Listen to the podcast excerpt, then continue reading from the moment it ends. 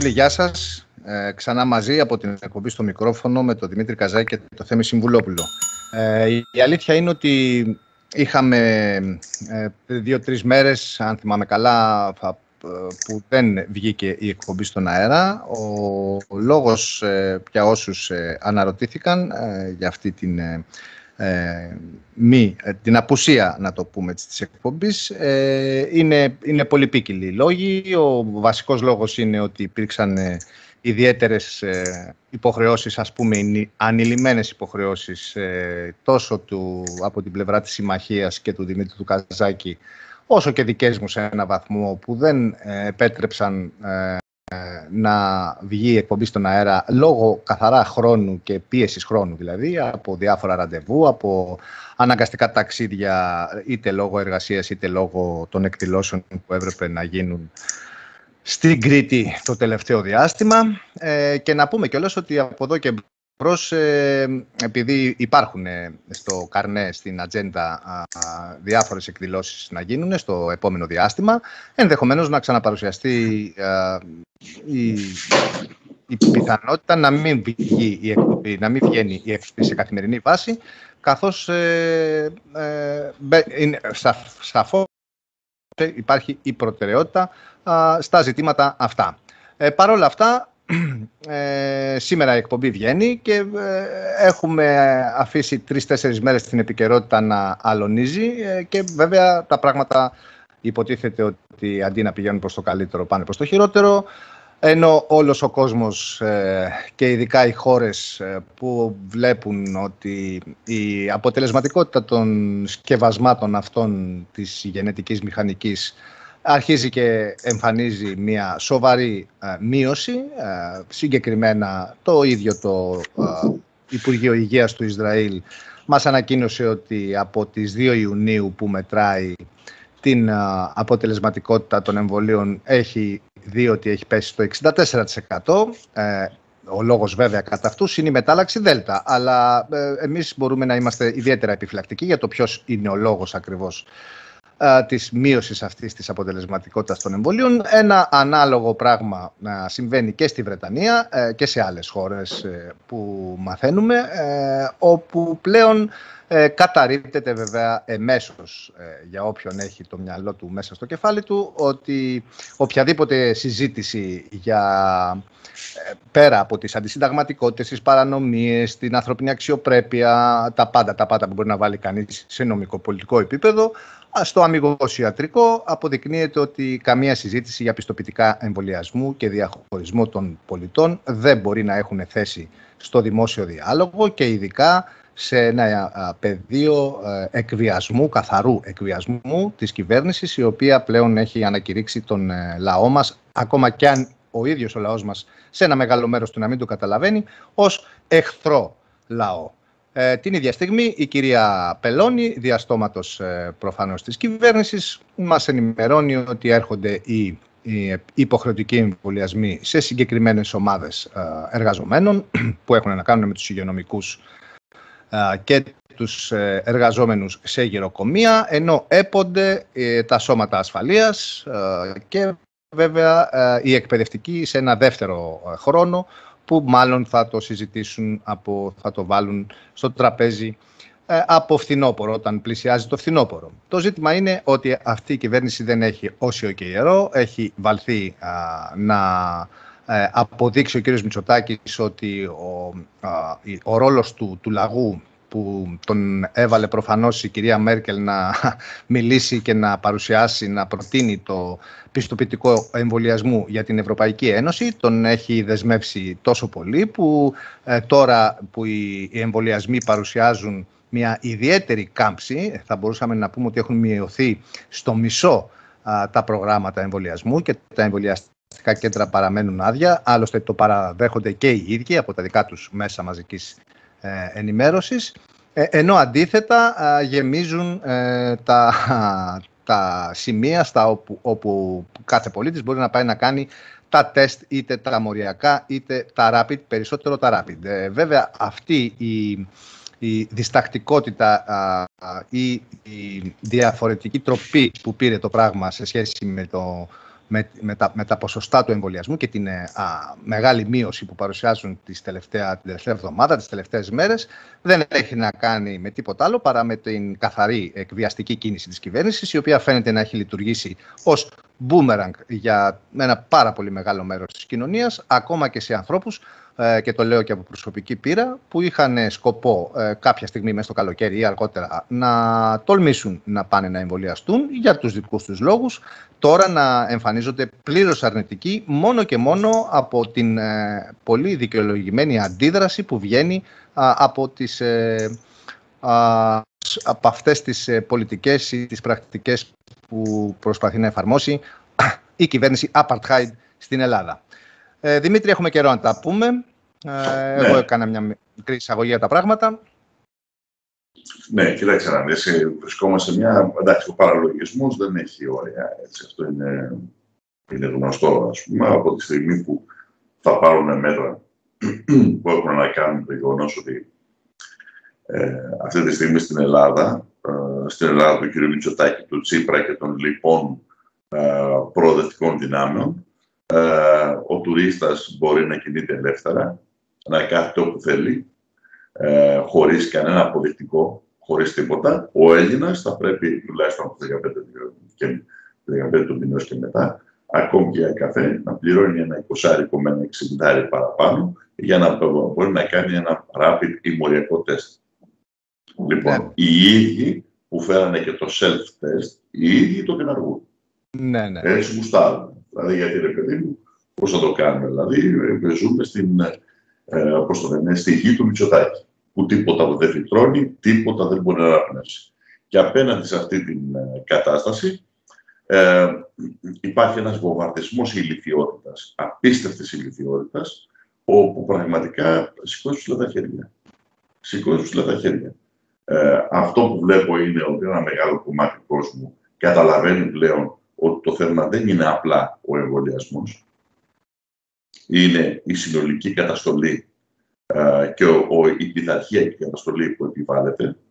Ε, βγήκε ο Γεωκίλιας, επανέλαβε αυτό που λέει ο Αναστασιάδης και που βεβαίως ε, ήδη προετοιμάζεται από την Ευρωπαϊκή Ένωση ως κεντρική κατεύθυνση για το βραχιολάκι δηλαδή, Α, το βραχιόλι, ναι. Το βραχιόλι, με, μάλιστα διαβάζοντας το γερμανικό τύπο, αναφέρεται συγκεκριμένα ο κατοίκον περιορισμός του ανθρώπου εκείνου που παρουσιάζει προβλήματα και θα πρέπει να υπάρχει αυτό το βραχιόλι που θα μπορεί να συλλέγονται ή να παρακολουθούνται συγκεκριμένες δύο πληροφορίες, ώστε να μπορεί ο, να αντιμετωπίζεται έγκαιρα ο περιορισμός εκείνων των φορέων που μπορούν να δημιουργήσουν πρόβλημα. Αυτό ε, εκεί φτάσαμε.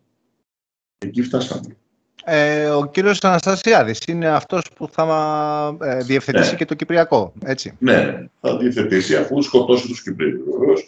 Γιατί αυτή, αυτή τη στιγμή οι Κύπροι αντιμετωπίζουν ένα τεράστιο κύμα, πιο μεγάλο από την Βρετανία, έτσι, ε, λεγόμενων κρουσμάτων, ναι. λοιπόν, ανά εκατομμύριο, που ξεπερνάει το, τους χίλιους ανά εκατομμύριο σε ημερήσια βάση ως περιστατικά επιβεβαιωμένα περιστατικά COVID-19 ή κρούσματα, όπως το, λένε, όπως το λέει η επιστήμη της Ελλάδας.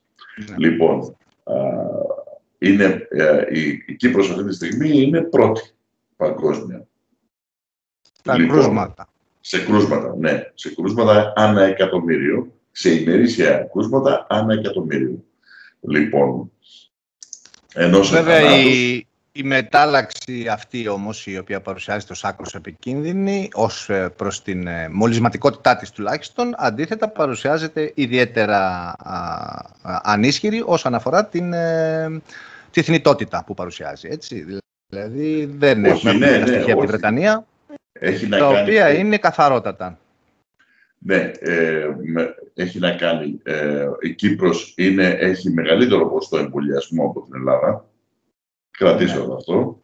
Λοιπόν, αυτή τη στιγμή η Κύπρος ε, έχει, έχει ένα ποσοστό εμβολιασμού που ξεπερνάει το 45%, ενώ η Ελλάδα είναι περίπου στο 38 με 39% επίσημα full, έτσι, είναι κοντά, ε, είναι κοντά στα δεδομένα του, ε, του Ισραήλ και παρόλα αυτά γνωρίζει αυτή την έξαρση των χιλίων και ένα εκατομμύριο επιβεβαιώνουμε με κρούσματο. Κατά τα άλλα, βέβαια, το εμβόλιο τη ασφαλή δεν πρέπει τίποτα να υπάρχει πράγμα. Ναι, και όπως μας λέει το ΑΠΕ, το ΑΠΕ, λοιπόν, ε, Τώρα υπάρχει τεράστιο θέμα. ότι ακόμη και αν αρρωστήσεις, ας πούμε, να το περάσεις πιο ελαφρά αν έχεις εμβολιαστεί. Ναι, Στους νεκρούς αλλά... πρέπει να τα πούνε. Στους ναι. νεκρούς βεβαίως πρέπει να τα πούνε και πολύ περισσότερο όταν τα στοιχεία από το Open Virus, το, την Αμερικανική φόρο επαγρύπνηση, ε, φάρμακο επαγρύπνηση, συγγνώμη, ε, που βγήκε ε, στις 25 Ιουνίου, έχουμε το, τα τελευταία στοιχεία, 25 Ιουνίου, μιλάμε για 7.000 θανάτους. Έτσι. Ε, και ε, 5.852, 5.852 αναπηρίες και για μυοκαρδίτες περίπου στις 2.000 κτλ.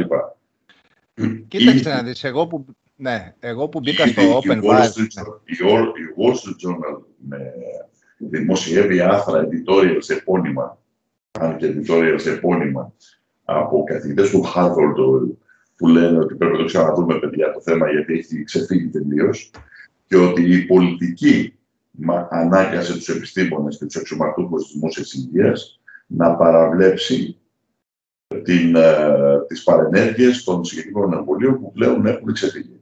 Δηλαδή είναι πάρα πολλές υπονέες πλέον που ε, έχουν συσπηρωθεί από τα ζητήματα αυτά, που βεβαίως εκτός όλων των άλλων ε, της πιθανής αναποτελεσματικότητας, όχι πιθανής, τη σχεδόν βέβαιη αναποτελεσματικότητα, ιδιαίτερα στις νέες μεταλλάξεις κλπ. Yeah. Ή επίσης ε, ε, το ζήτημα, τα, τα, προβλήματα που υπάρχουν σχετικά με, την, ε, με τους θανάτους, παραλύσεις και όλα αυτά, πλέον έχουν ξεφύγει. Και επειδή η Αμερική όντως έχει, τουλάχιστον από τις μεγάλες χώρες, την πιο ε, συστηματική ε, φάρμακο επαγρύπνηση και επειδή επισημαίνουν και αυτοί που γράψανε και στην Wall Street Journal ότι κοιτάξτε να δείτε, υπάρχει ένα θέμα σχετικά με την uh, φάρμακο επαγρύπνηση. Είναι μόλις το 1% από στους 100 μόνο ένας δηλώνει ότι έχει πρόβλημα και ποιο είναι το πρόβλημα. Λοιπόν, ε, οπότε πρέπει να δούμε τι πρέπει να γίνει. 55.000 από τις συνολικές αναφορές 411.931 στην ναι, ναι. φαρμακοεπαγρύπνηση των ΗΠΑ, ΒΑΕΡΣ, οι 54.606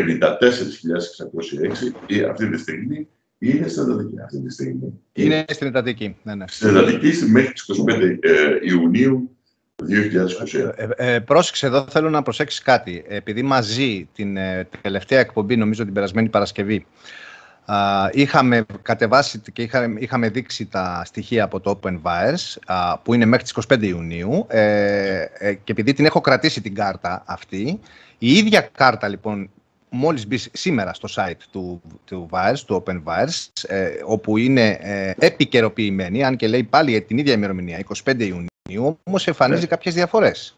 Ναι, ε, δηλαδή, σημαντικές. Δηλαδή, εμείς την Παρασκευή είχαμε πει για 6.136 θανάτους και το επικαιροποιημένο δελτίο ε, του Open Virus δίνει 6.985 μετά από 4 ναι. μέρες, Δημήτρη. Κοντά σε 7.000 θανάτους.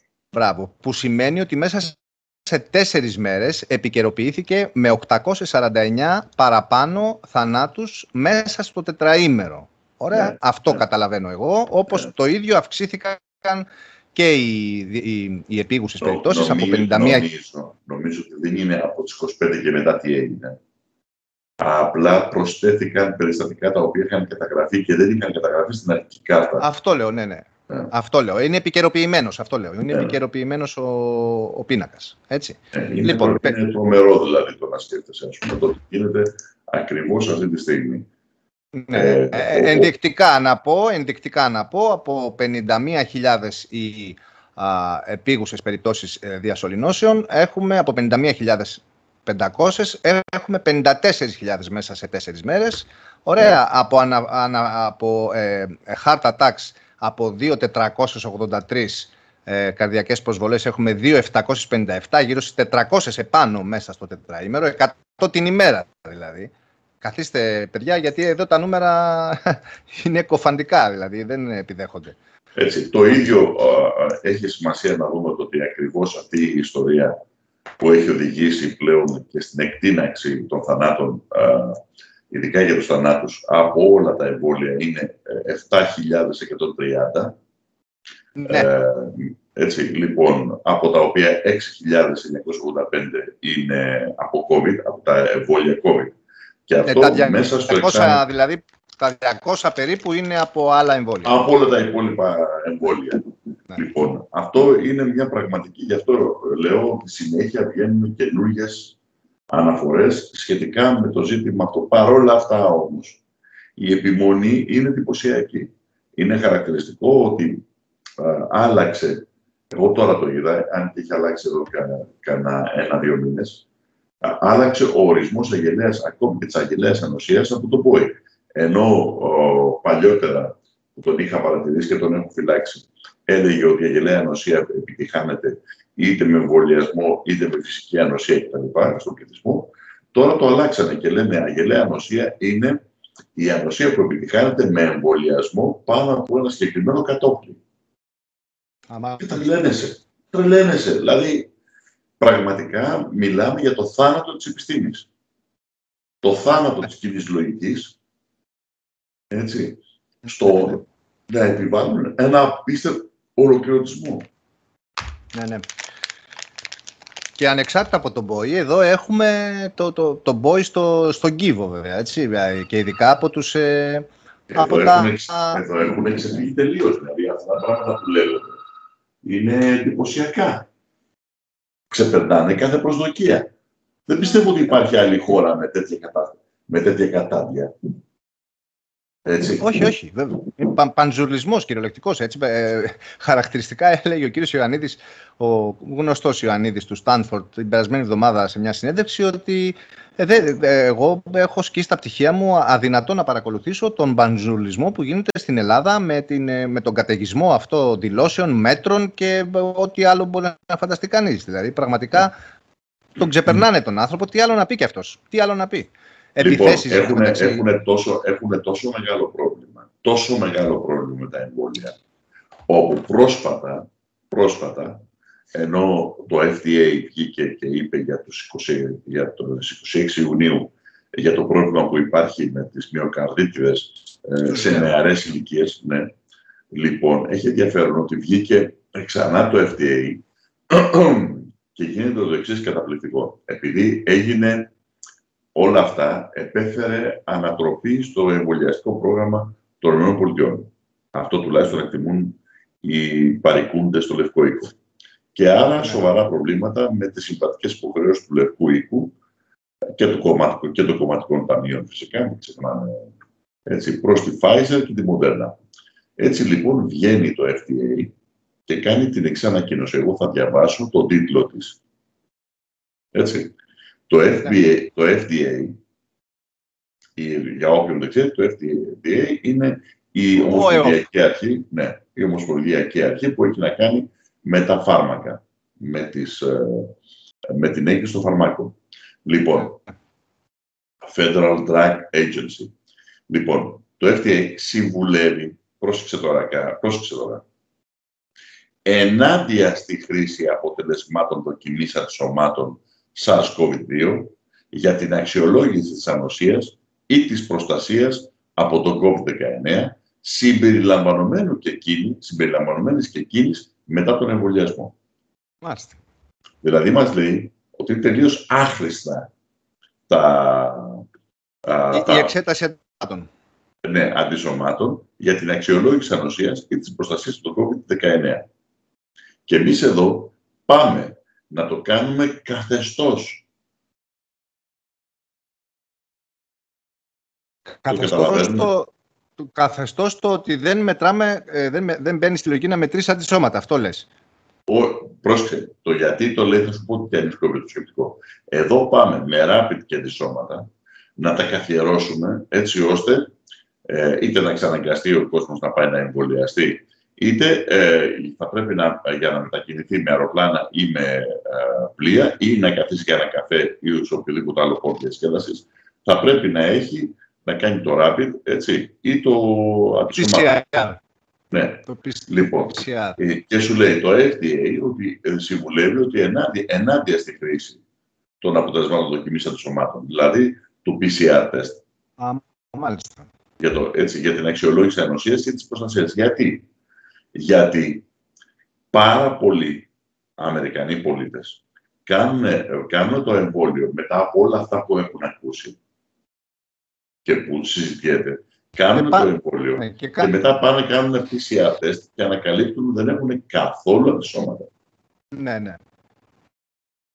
Το καταλαβαίνεις αυτό; Ναι, βέβαια. Και βγαίνει το FDA, το FDA προκειμένου να καλύψει τις εταιρείες αυτή την ιστορία ότι πουλάνε νεράκι, πλασίμπο πουλάνε στο κοσμάκι. Ναι. Έτσι. Ή τελείως αναποτελεσματικά, ε, τελείως αναποτελεσματικά παρασκευάσματα. Και τι λένε, λένε το εξής ότι μην το βάλετε, κακώς, κακώς κάνετε αυτά τα, την, ε, τη χρήση των Παρ' όλα αυτά και ομολογεί στο κείμενο ότι υπάρχει έτσι ή αλλιώς σοβαρό πρόβλημα με τα συγκεκριμένα τεστ, για τα οποία βεβαίως ε, έχουμε, έχουμε υποστεί τα πάντινα. Έτσι. Ναι, από αυτά ξεκίνησε βέβαια. Η ιστορία με τα μέτρα. Αυτή ε, άρα, άρα, άρα α, εδώ λοιπόν που προσπαθούν να ε, βάλουν το, τα PCR ακόμα πιο βαθιά, ε, είναι, υπάρχει μια αντίφαση σε αυτή την ιστορία. Σωστά δεν καταλαβαίνω ή κάνω λάθος; Βέβαια, τελείως. Τελείως κουφός. Σου λέει το FDA ότι μην το κάνεις δεν έχει κανένα νόημα και εδώ σου λένε όχι, θα πρέπει, θα, για να καθίσεις σε δημόσιο χώρο θα πρέπει να έχεις rapid ή, ή μοριακό. Σε σχέση. Ναι, ναι. Εστίασης ή οτιδήποτε. Δηλαδή ναι, είναι ναι. τρέλα έξω από κάθε πραγματικότητα. Και να ε, πούμε πάντως... και επίσης, ναι. για όποιον θέλει να ταξιδέψει και όλες να πάει στην Ιαπωνία, η Ιαπωνία έχει 15% ε, εμβολιασμένου. 15% του πληθυσμού εμβολιασμένου. Ναι, ναι. Λοιπόν, οι οδηγίες που έχει δώσει είναι πάρα πολύ αυστηρές για όποιον θέλει να πάει στην Ιαπωνία. Πάρα πολύ αυστηρές. Ξεκινάει με παρακολούθηση 14 ημερών έως μέχρι την ημέρα που θα πετάξεις να πας στην Ιαπωνία. Ναι, ε, έχει τους Ολυμπιακούς τώρα. Ναι, μα γι' αυτό για τους Ολυμπιακούς το κάνουμε. Λοιπόν, μέσα στις οδηγίες δεν υπάρχει πουθενά πρόβληση εμβολιασμού. Ναι. Τους, Ιαπωνέ, τους Ιαπωνέζους, ε, οι Ιαπωνέζοι θεωρούν ότι δεν, έχουν, ε, δεν, δεν ενδιαφέρονται καθόλου για το αν έχεις κάνει εμβόλιο ή όχι. Όλες οι διαδικασίες πρόληψης, παρακολούθησης μάλλον δεν είναι πρόληψη, παρακολούθησης, που θα διασφαλίσει ότι στις 14 μέρες πριν πετάξεις στην Ιαπωνία δεν έχεις νοσήσει με τον κορονοϊό και άρα δεν θα μεταφέρεις κορονοϊό στην Ιαπωνία, δεν περιλαμβάνουν το να έχεις εμβολιασμένο. Δεν απαλλάσσεσαι αν έχεις εμβολιαστεί, δεν τους ενδιαφέρει καν αυτό το πράγμα. Τι σημαίνει, Ξέρουν οι Επειδή οι Ιάπωνες είναι σοβαροί, έτσι. δεν είναι ρεντίκολα σαν τους δικούς μας. Ε, βέβαια, εντάξει, και ποιος δεν είναι, αλλά τέλος πάντων, θεωρούν ότι είναι τελείως αναποτελεσματικά. Και το χρησιμοποιούν μόνο και μόνο για ψυχολογικούς λόγους. Τι κάνουν όμως οι Ιάπωνες, επειδή έχουν πραγματικά πάρα πολύ χαμηλό δείκτη και κρουσμάτων. Και θανάτων. Και θανάτων. Λοιπόν, τι έχουν, τι κάνουν. Ε, οι, έχουν πάρει μέτρα πολύ αυστηρά στις εισόδους της χώρας. Στις εισόδους ναι. της χώρας. Ναι. Έτσι. Ναι, βεβαίως. Αυτό είναι το θέμα. Η είσοδη στη χώρα. Λοιπόν, η είσοδη στη εδώ, χώρα εδώ... είναι πάρα πολύ ε... είναι πάρα πολύ προσεκτική, οπότε γι' αυτό και δεν έχουν ένα σοβαρό πρόβλημα. Ναι. Ενώ εδώ έχουμε πάλι ανοίξει ε, προς όφελος των ε, διαφόρων τούι και μούι και ε, όλων αυτών των... πάει η οικογένεια, ε, παιδιά, δηλαδή έλεος. Άσε που βολεύει αυτό γιατί βγήκε σήμερα. Όχι ξανά ο κύριος Ιεραπετρίδης. Ο λαγός του λαγού όλαγε. Ο ναι. Τσιου Τσιου. Λοιπόν, και είπε όχι ξανά lockdown. Δηλαδή προετοιμάζονται, είναι στα σκαριά νέο lockdown. Ακριβώς με την ίδια λογική που υπήρχε το τελευταίο και το προηγούμενο χρόνο. ναι, το, το ζήτημα είναι ότι... Στους ακάθαστους, αυτό είναι γνωστό. Ακριβώς, ακριβώς, ακριβώς. ακριβώς. Ε, έχω την αίσθηση πάντως, ε, Δημήτρη, ότι δεν, έχει, δεν, δεν, δεν περνάει αυτό. Δεν περνάει από την κοινωνία και το λέω και από την προσωπική μου εμπειρία. Έτσι, από ανθρώπους που ναι. σε ένα μεγάλο ποσοστό έχουν εμβολιαστεί, οι οποίοι είναι έξαλλοι, κυριολεκτικά έξαλλοι με αυτό που συμβαίνει. Πραγματικά έξαλλοι. Δηλαδή, ε, εμείς, ε, εγώ έχω και από την Κρήτη, αλλά και εδώ, πάρα πολλού επιχειρηματίε, οι οποίοι είναι, εγώ δεν πρέπει να το εφαρμόσω, να πάει πει ο Μητσοτάκη. Ναι, ναι, ναι. Γιατί ξέρουν, ξέρουν. Και μάλιστα. Όταν έχει το 60% του πληθυσμού ανεμβολίαστο. Εντάξει.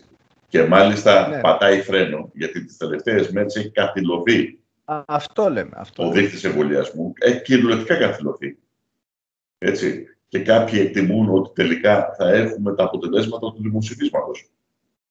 Σωστό, σωστό. Ε, κοιτάξτε, ναι, ναι, κοιτάξτε τώρα τίτλο του κυρίου Ιγνατίου, ο οποίος είναι ε, από το site του κυρίου Ιγνατίου, το Last Journal, το οποίο είναι υπέρ των εμβολιασμών από την πρώτη στιγμή, έτσι και των μέτρων και όλα. Δεν έχει αντισταθεί καθόλου. Λοιπόν, ακούστε, τεράστιο κύμα εμβολιαστικής άρνησης στην Ελλάδα. Ούτε ο ένας στους δύο δεν έχει προσέλθει.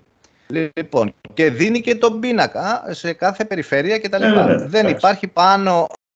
Ε, οι μόνοι που έχουν το ψηλότερο ποσοστό εμβολιασμών είναι τα Ιόνια νησιά σε ποσοστό 47% πλήρους εμβολιασμού. Όλα τα άλλα είναι 32, 31, 35 ε, όλες οι άλλες περιφέρειες. Υπάρχει τεράστιο θέμα και σας είπα και πριν, υπάρχει μεγάλη αντίδραση από τον κόσμο ε, αναφορικά με τον τρόπο που πάει να περάσει τον εκβιασμό αυτό.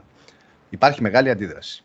Και, όλα αυτά, έτσι, με δεδομένο ότι όλο και περισσότερες ε, μελέτες σοβαρές τουλάχιστον ή τουλάχιστον ε, στα επιστημονικά περιοδικά δημοσιεύονται μελέτες που χτυπάνε καμπανάκι για, την, ε, για το πρόβλημα των παρενεργειών μέσω μακροπρόθεσμα, για τα οποία δεν έχουμε συζητήσει μέχρι τώρα. Ό,τι συζητάμε, μιλάμε για τις παρενέργειες εντός 28 ημερών μετά τον εμβολιασμό. Ναι. Έτσι. Οι μέσω μακροπρόθεσμες ε, ε, παρενέργειες δεν έχουν μπει ακόμη στο τραπέζι. Όχι, είναι χαρτογράφητα τα νερά εκεί. δεν έχουμε λοιπόν. φτάσει καν ακόμα στο, ούτε καν στο μέσο πρόθεσμο. Έτσι.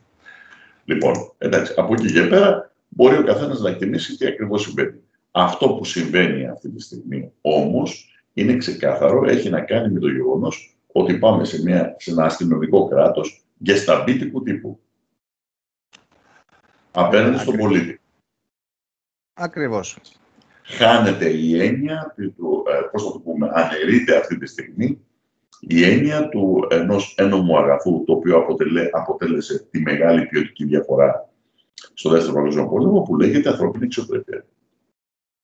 Βεβαίως. Και είναι και στο Σύνταγμά μας μέσα έτσι ως ναι. ανθρώπινη αξία, αν ε, το θυμάμαι καλά. Ε, η αξία του ανθρώπου. Λοιπόν, και είναι πιο προωθημένο από την έννοια της ανθρώπινης αξιοπρέπεια. Έχει πολύ ενδιαφέρον να δούμε εδώ το γεγονός ότι πλέον συνηθίζουμε ή είναι ένα καθεστώς επιβεβλημένο στην Ελλάδα το ότι οδηγείται ο πολίτης σε αποφάσεις και πράξεις κάτω από καθεστώς πλάνης, ε, έτσι, ε, απάτης, ε, συγγνώμη, εκβιασμού, απάτης ή και χρήση βίας. Όταν και τα πρόστιμα ιστορίες, λοιπόν, ναι, όλα αυτά είμαστε σε ένα καθεστώς απίστευτης, ε, πώς το να, να το πούμε έτσι, όπου κανένας δεν έχει κανένα δικαίωμα εκτός από αυτά που το αναγνωρίζει η εκάστοτε κυβέρνηση. Ναι η κάθε εξουσία.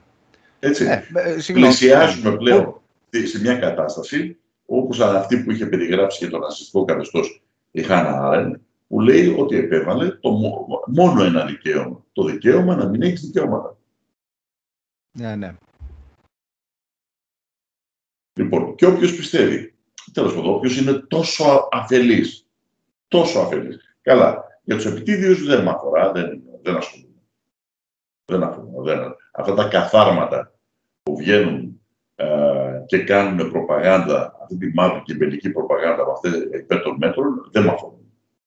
Ε, εδώ έχουν, εδώ μιλάμε εδώ για, τους, βάλει, για τους ανθρώπους που πιστεύουν ότι με αυτόν τον τρόπο το κάνουν να τους αφήσουν ήσυχους τέλος πάντων. Αυτό το πράγμα το ακούν πάρα πολύ.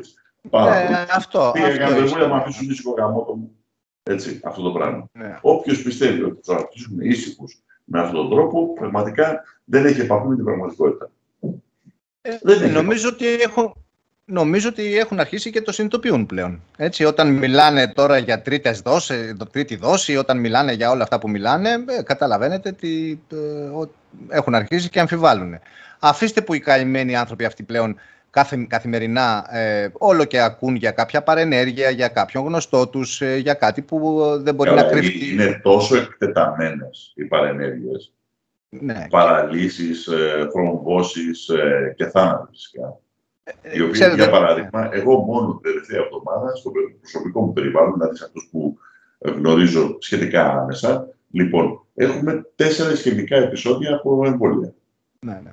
Και αποτέλεσμα παραλύσεις. Όχι θανάτους, αλλά παραλύσεις. Ναι.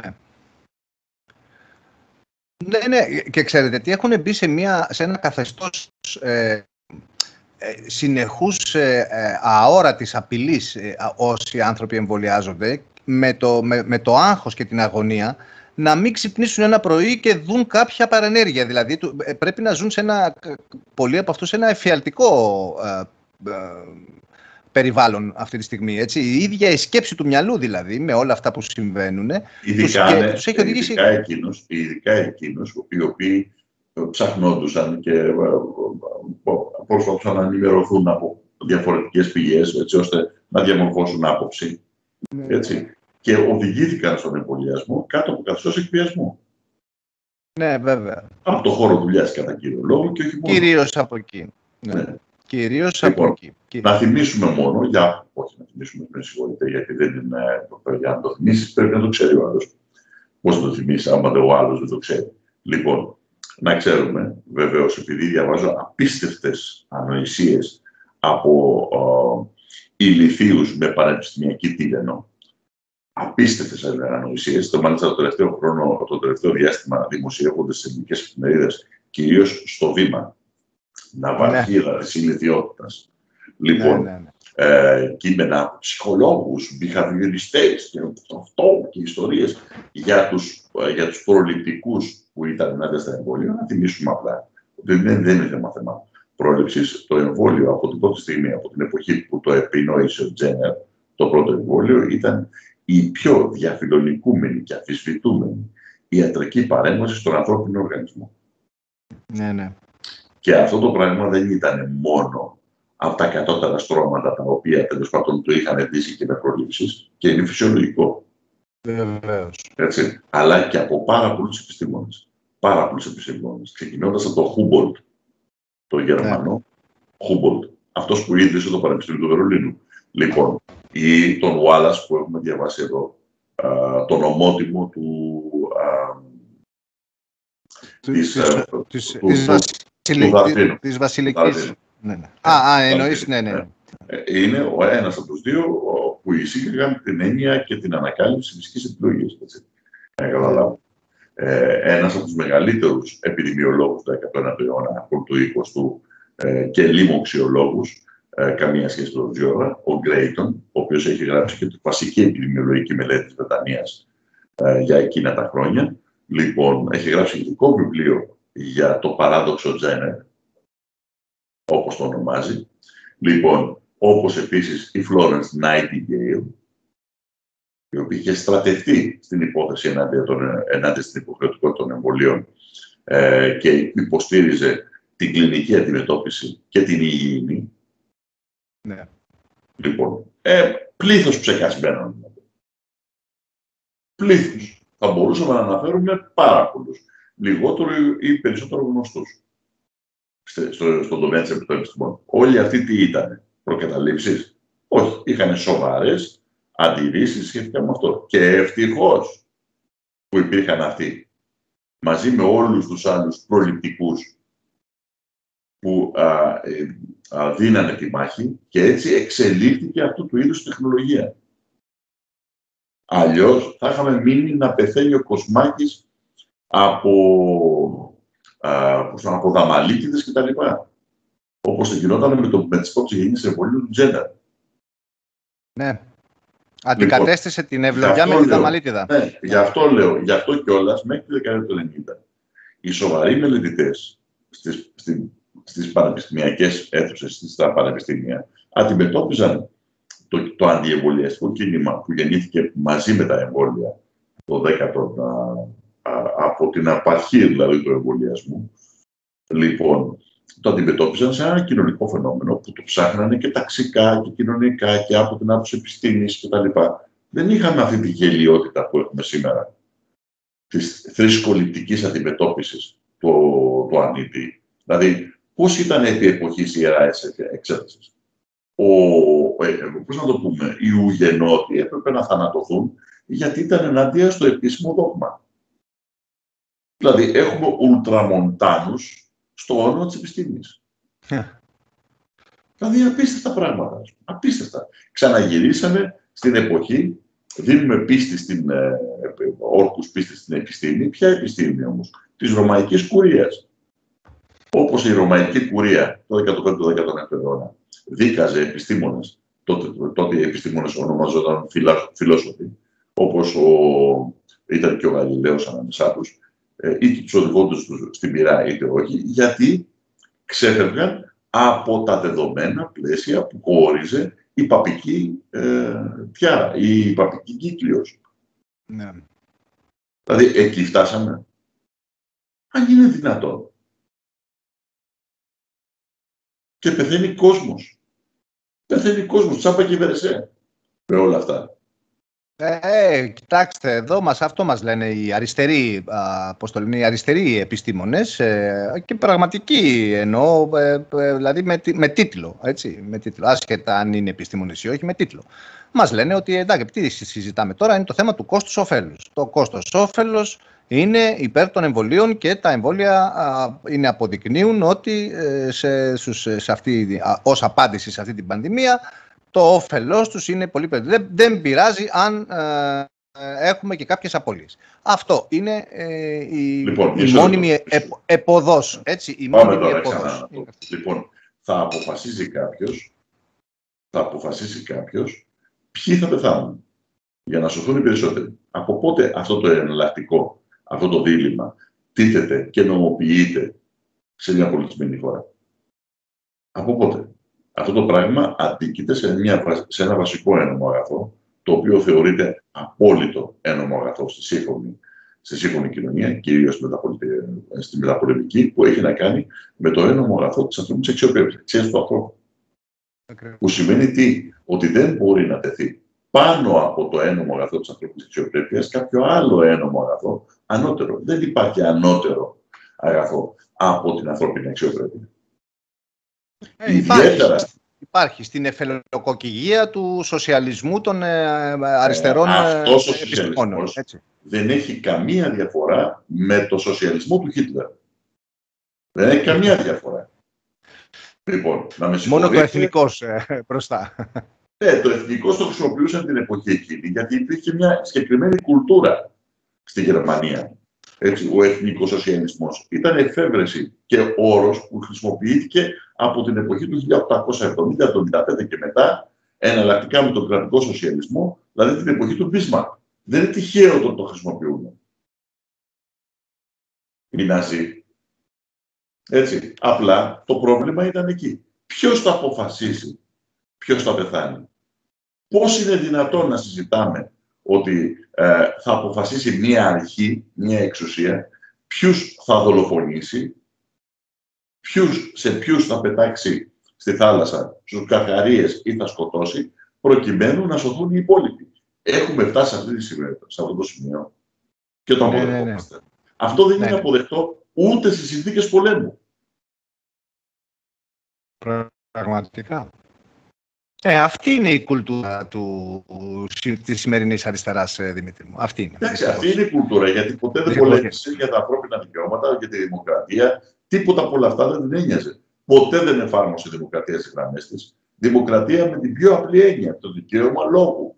Δεν υπήρχε ποτέ. Δεν υπήρχε ανεξαρτησία σκέψης, δεν ανεχόταν ανεξαρτησία σκέψης. Πόσο μάλλον ανεξαρτησία δράσης. Αυτός ο σκοταδισμός, ο απόλυτος σκοταδισμός που ντυνόταν με τα χρώματα, με τα χρώματα της δίθεν ε, κοινωνικής απελευθέρωσης, τέλος πάντων, κτλ. Τα, τα οποία ήταν και το προκάλημα για, βεβαίως, για χιλιάδες άλλες, ε, πώς να το πούμε, ε, ε, χιλιάδες άλλους εκφυλισμούς και διαφορές, χρησιμοποιείται σήμερα ενάντια στο λαό. Από πότε, από ποιος που. Να πούμε και το εξής ότι όταν μετά, το, μετά την 11η ε, του Σεπτέμβρη του 2001, πάρα πολλά κράτη, πρώτα με τις ΗΠΑ αλλά και η Γερμανία, πίσω, ε, βγάλανε νόμους που επέτρεπαν στις, στις κυβερνήσεις τους να α, καταρρύπτουν επιβατικά, επιβατικά αεροσκάφη με, που μπορούσαν να έχουν και 200 και 300 επιβάτες, εάν θεωρηθούν ως απειλή για την ασφαλεία τους. Τότε ναι. τα δικαστήρια, ειδικά το Συνταγματικό Δικαστήριο της Γερμανίας, έγινε και είπε ότι δεν μπορείς να αντιμετωπίσεις ένα αντικείμενο σαν απώλεια ή ονή απώλεια έναν πολίτη. Γιατί αντίκειται σε αυτό το, το ένομο αγαθό που λέγεται ανθρώπινη εξωπρέπεια. Εάν αυτό το πράγμα πούμε ότι το παρακάμπτουμε ή θεωρήσουμε ότι δεν είναι και τόσο απόλυτο ένομο αγαθό, ότι μπορεί να περιοριστεί ε, ε, προς όφελος κάποιου άλλο ανώτερου ένομο αγαθού, τότε δικαιολογούμε το, τα βασανιστήρια. Δικαιολογούμε πρακτικές οι οποίες πραγματικά είναι καταδικαστές. Εάν, ας πούμε, για παράδειγμα, ε, η, η έννοια της ανθρώπινης εξωπρέπειας, της αξίας του ανθρώπου δεν είναι τόσο απόλυτη, τότε γιατί να μην προβαίνουμε, προβαίνουμε σε, σε βασανιστήρια ή σε εκτελέσεις, σε θανατική ποινή; Ειδικά με ανθρώπους οι οποίοι, όπως λένε οι Αμερικανοί και η Αμερικανική κουλτούρα, θεωρούν ότι έχουν αποποιηθεί ήδη την αξία τους σαν άνθρωποι, δηλαδή της ανθρώπινης αξιοπρέπειας και τους οδηγούν στο, στην, ε, στο θάνατο είτε με ηλεκτρική καρέκλα είτε με, με ένεση. Γιατί να μην υιοθετήσουμε τέτοια μέτρα; Γιατί να μην υιοθετήσουμε τον βασανισμό προκειμένου να σωθούν κάποιοι άνθρωποι; Τα βασανιστήρια. Όπως κάνανε στο Αμπού Γκράι, στο Ιράκ, οι Αμερικανοί στρατιώτες. Συλλαμβάνανε και βασανίζανε συστηματικά. Μετά βέβαια το Αμπού Γκράι, το οποίο βγήκε και καταδικάστηκαν αυτοί που άμεσα εμπλεκόντουσαν κτλ. Ναι, το βασανισμό ναι. τον κάνουν οι μισθοφόροι ναι. των ιδιωτικών εταιριών κάνανε βασανιστήρια με το εξής σκεπτικό. Αυτό είπε ο επικεφαλής που δικάστηκε στις ΗΠΑ. Λέει, γιατί με αυτόν τον τρόπο σώζω στρατιώτες. Φοβερό. Μάλιστα. Έτσι δεν είναι. Μα α, λογικό δεν είναι ναι. αυτό το πράγμα. Γιατί να μην το πεις; Είναι ακριβώς όλη η επιχειρηματολογία και η λογική στις δίκες της διερευνή. Ναι, ναι. Των εγκληματιών πολέμου και των εγκληματιών για τη ανθρωπότητα με όλα αυτά τα πράγματα. Όλα αυτά δικαιολογούνται. Έχει υπάρχει ένα, στο, στην κρατική τηλεόραση, νομίζω στην κρατική τηλεόραση, ε, δεν θυμάμαι ακριβώς πού, έχει παιχτεί σε συνέχειες ένα εκπληκτικό ντοκιμαντέρ σχετικά με το συνεχιζόμενο πόλεμο στο Ιράκ. Που μιλάνε στου πρωταγωνιστέ είτε από τη μεριά του Ιράκ, έτσι πολίτες του Ιράκ, είτε από τη μεριά των Αμερικανών, Αμερικανοί στρατιωτικοί. Και έχει εκεί έναν διοικητή συνταγματάρχη Αμερικανό, που είναι, είναι σε αποστατεία καθώ μιλάει, πώς απασφάλισε όταν έχασε δύο στρατιώτες. Και τι έκανε. Στο όνομα του να μην χάσει άλλους στρατιώτες. Ναι.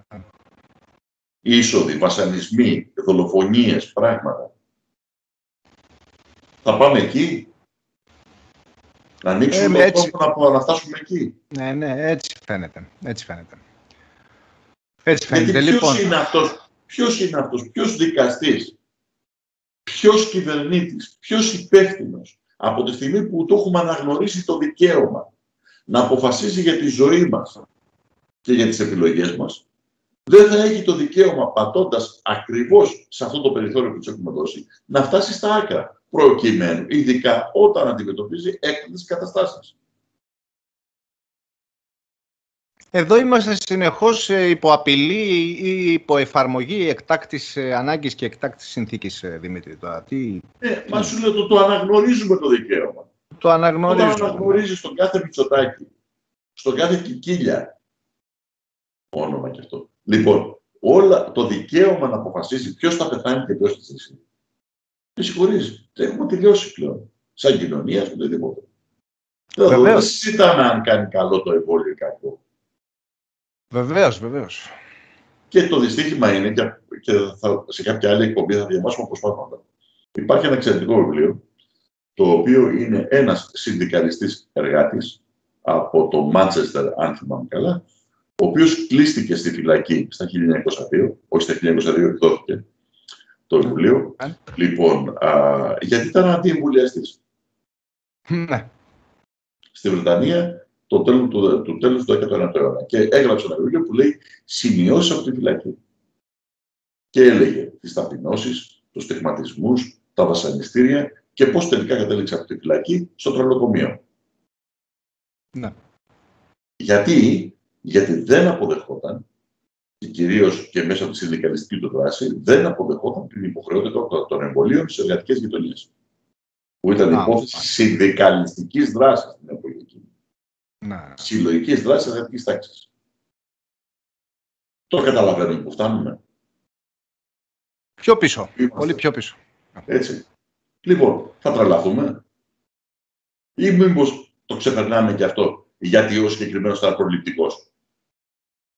Όχι, θα, θα τρελαθούμε, αλλά νομίζω, Δημήτρη, το ξαναλέω, ότι ε, αργά ή γρήγορα δεν ε, νομίζω θα το αποδεχτεί η κοινωνία μας αυτό το πράγμα, στη μεγάλη της Πιστεύω, πλειοψηφία. πιστεύω ότι ίσως ο καφές, η στερήση του καφέ. Ναι, Έτσι. ναι. Βλέπω και τα νέα παιδιά, αλλά σου λέει κάτσε να μαλάκια είναι αυτές, ας πούμε, έλεος. Αλλά και τους εργαζόμενους και τα λοιπά και τους καταστηματάρχε. ίσως να αποτελέσει και τη τριαλίδα για τον Έλληνα. Γιατί πώς να το κάνουμε; Ε, για Ε, τους ναι, Γερμανού από κάπου, για τους Γερμανούς και τις μεγάλες επαναστάσεις στη Γερμανία ήταν η μπύρα. Στέλνησε την μπύρα στο Γερμανό, 12 επαναστάτες έχει κάνει, επειδή του μειώσανε τις Η ποσοστώσεις μπύρα. μπύρας. Από το 1848. Λοιπόν, εδώ ίσως να είναι ο καφές. Δεν ξέρω. ναι, ναι, ναι. Δεν μιλάμε για επαναστάσεις. Μιλάμε για κάτι πολύ απλό. Βεβαίως, η επαναστατική δραστηριότητα, η επα... για... πα- για επανάσταση μιλάμε επί της ουσίας.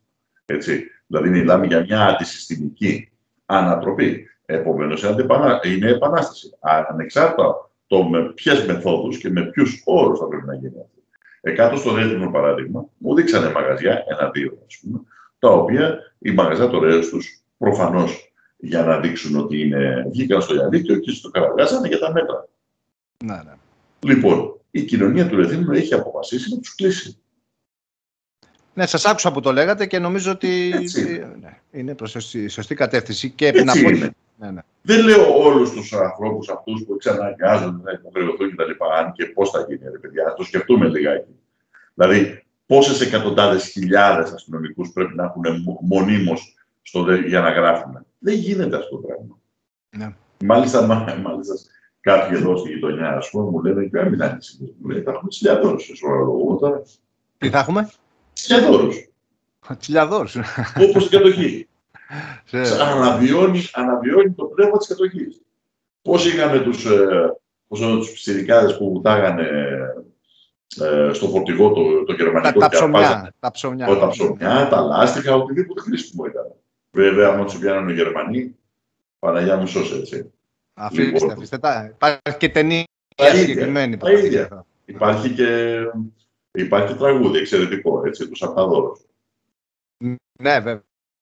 βέβαια, βέβαια. Λοιπόν, Σαν τα έτσι του- είναι. ναι, ναι, ρεμπέ- Ρεμπέτικο είναι.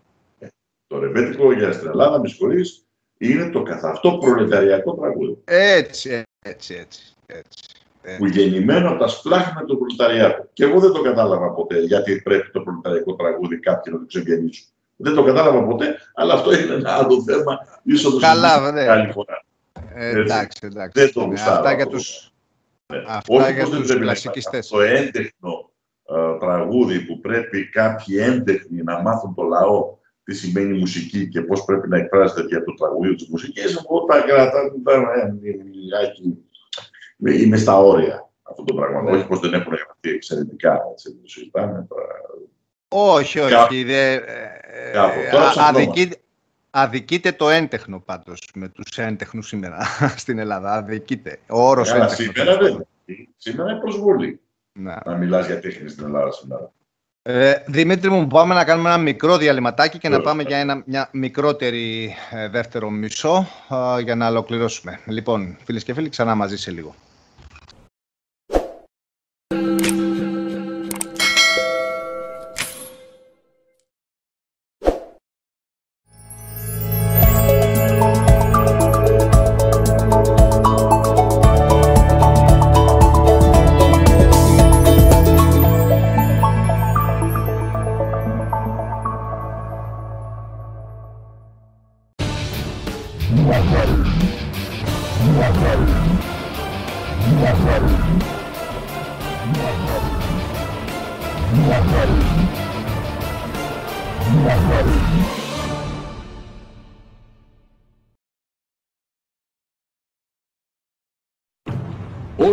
Υπάρχει ένας από μας, τούτη εδώ η χώρα, τούτος εδώ ο λαός, δεν θα παραδοθεί.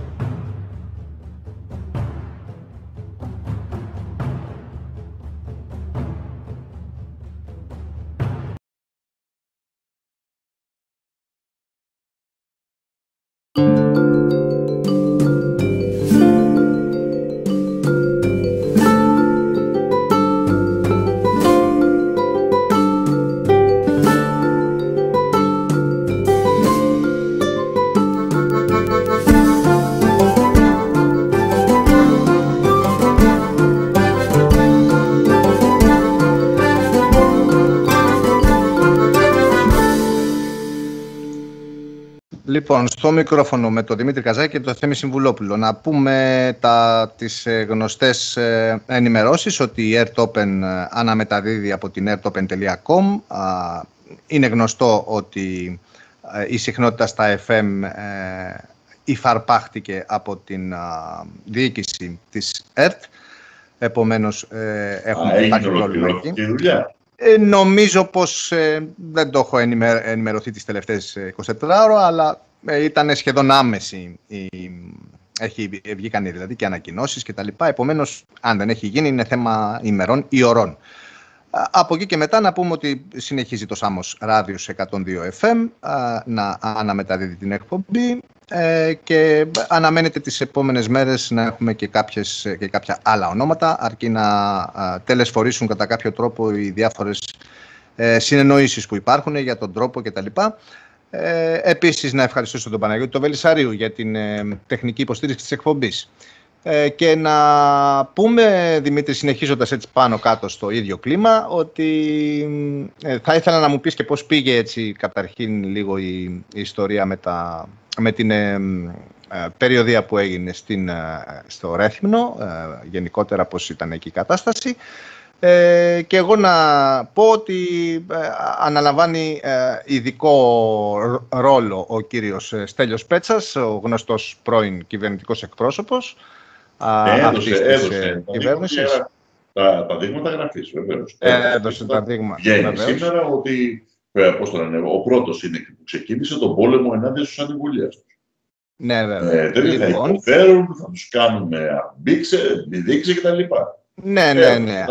αλλά, αλλά ξέρετε τι επιστρατεύεται για πολύ συγκεκριμένο ε, αποστολή, για πολύ συγκεκριμένη αποστολή, ε, όπου βέβαια θα έχει συνεργάτες τον κύριο Βορυδή Αλίμονο, ε, θα έχει και το Τσεκούρι φαντάζομαι ο κύριος ε, Βορύδης δίπλα, ε, και τον... Ε, ναι, ναι, ναι, το σωστό, σωστό. Ε, και τον ε, ψηλό, τον κύριο μπασκεμπολίστα, τον Κικίλια, όπου θα βοηθούν στον εντοπισμό των περιοχών που έχουν πρόβλημα με χαμηλά ποσοστά εμβολιασμών ή και υψηλό υλικό φορτίο.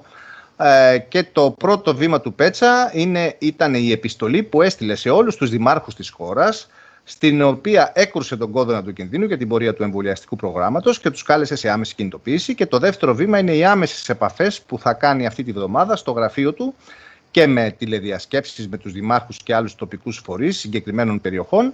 Να πω εδώ ότι είναι και η Εκκλησία βέβαια μέσα. Ήδη έχουμε τα πρώτα δείγματα γραφής από κάποιους ε, α, πως, πως τους Μητροπολίτες που βγήκαν, βγήκε ένας συγκεκριμένος, τώρα δεν θυμάμαι ποιας ενορίας περιφέρειας είναι και είπε ότι πρέπει να γίνουν υποχρεωτικοί εμβολιασμοί.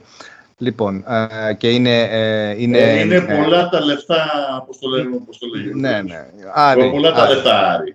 Ναι, ναι, ναι. Ε, και, είναι αντίθετο στο έργο...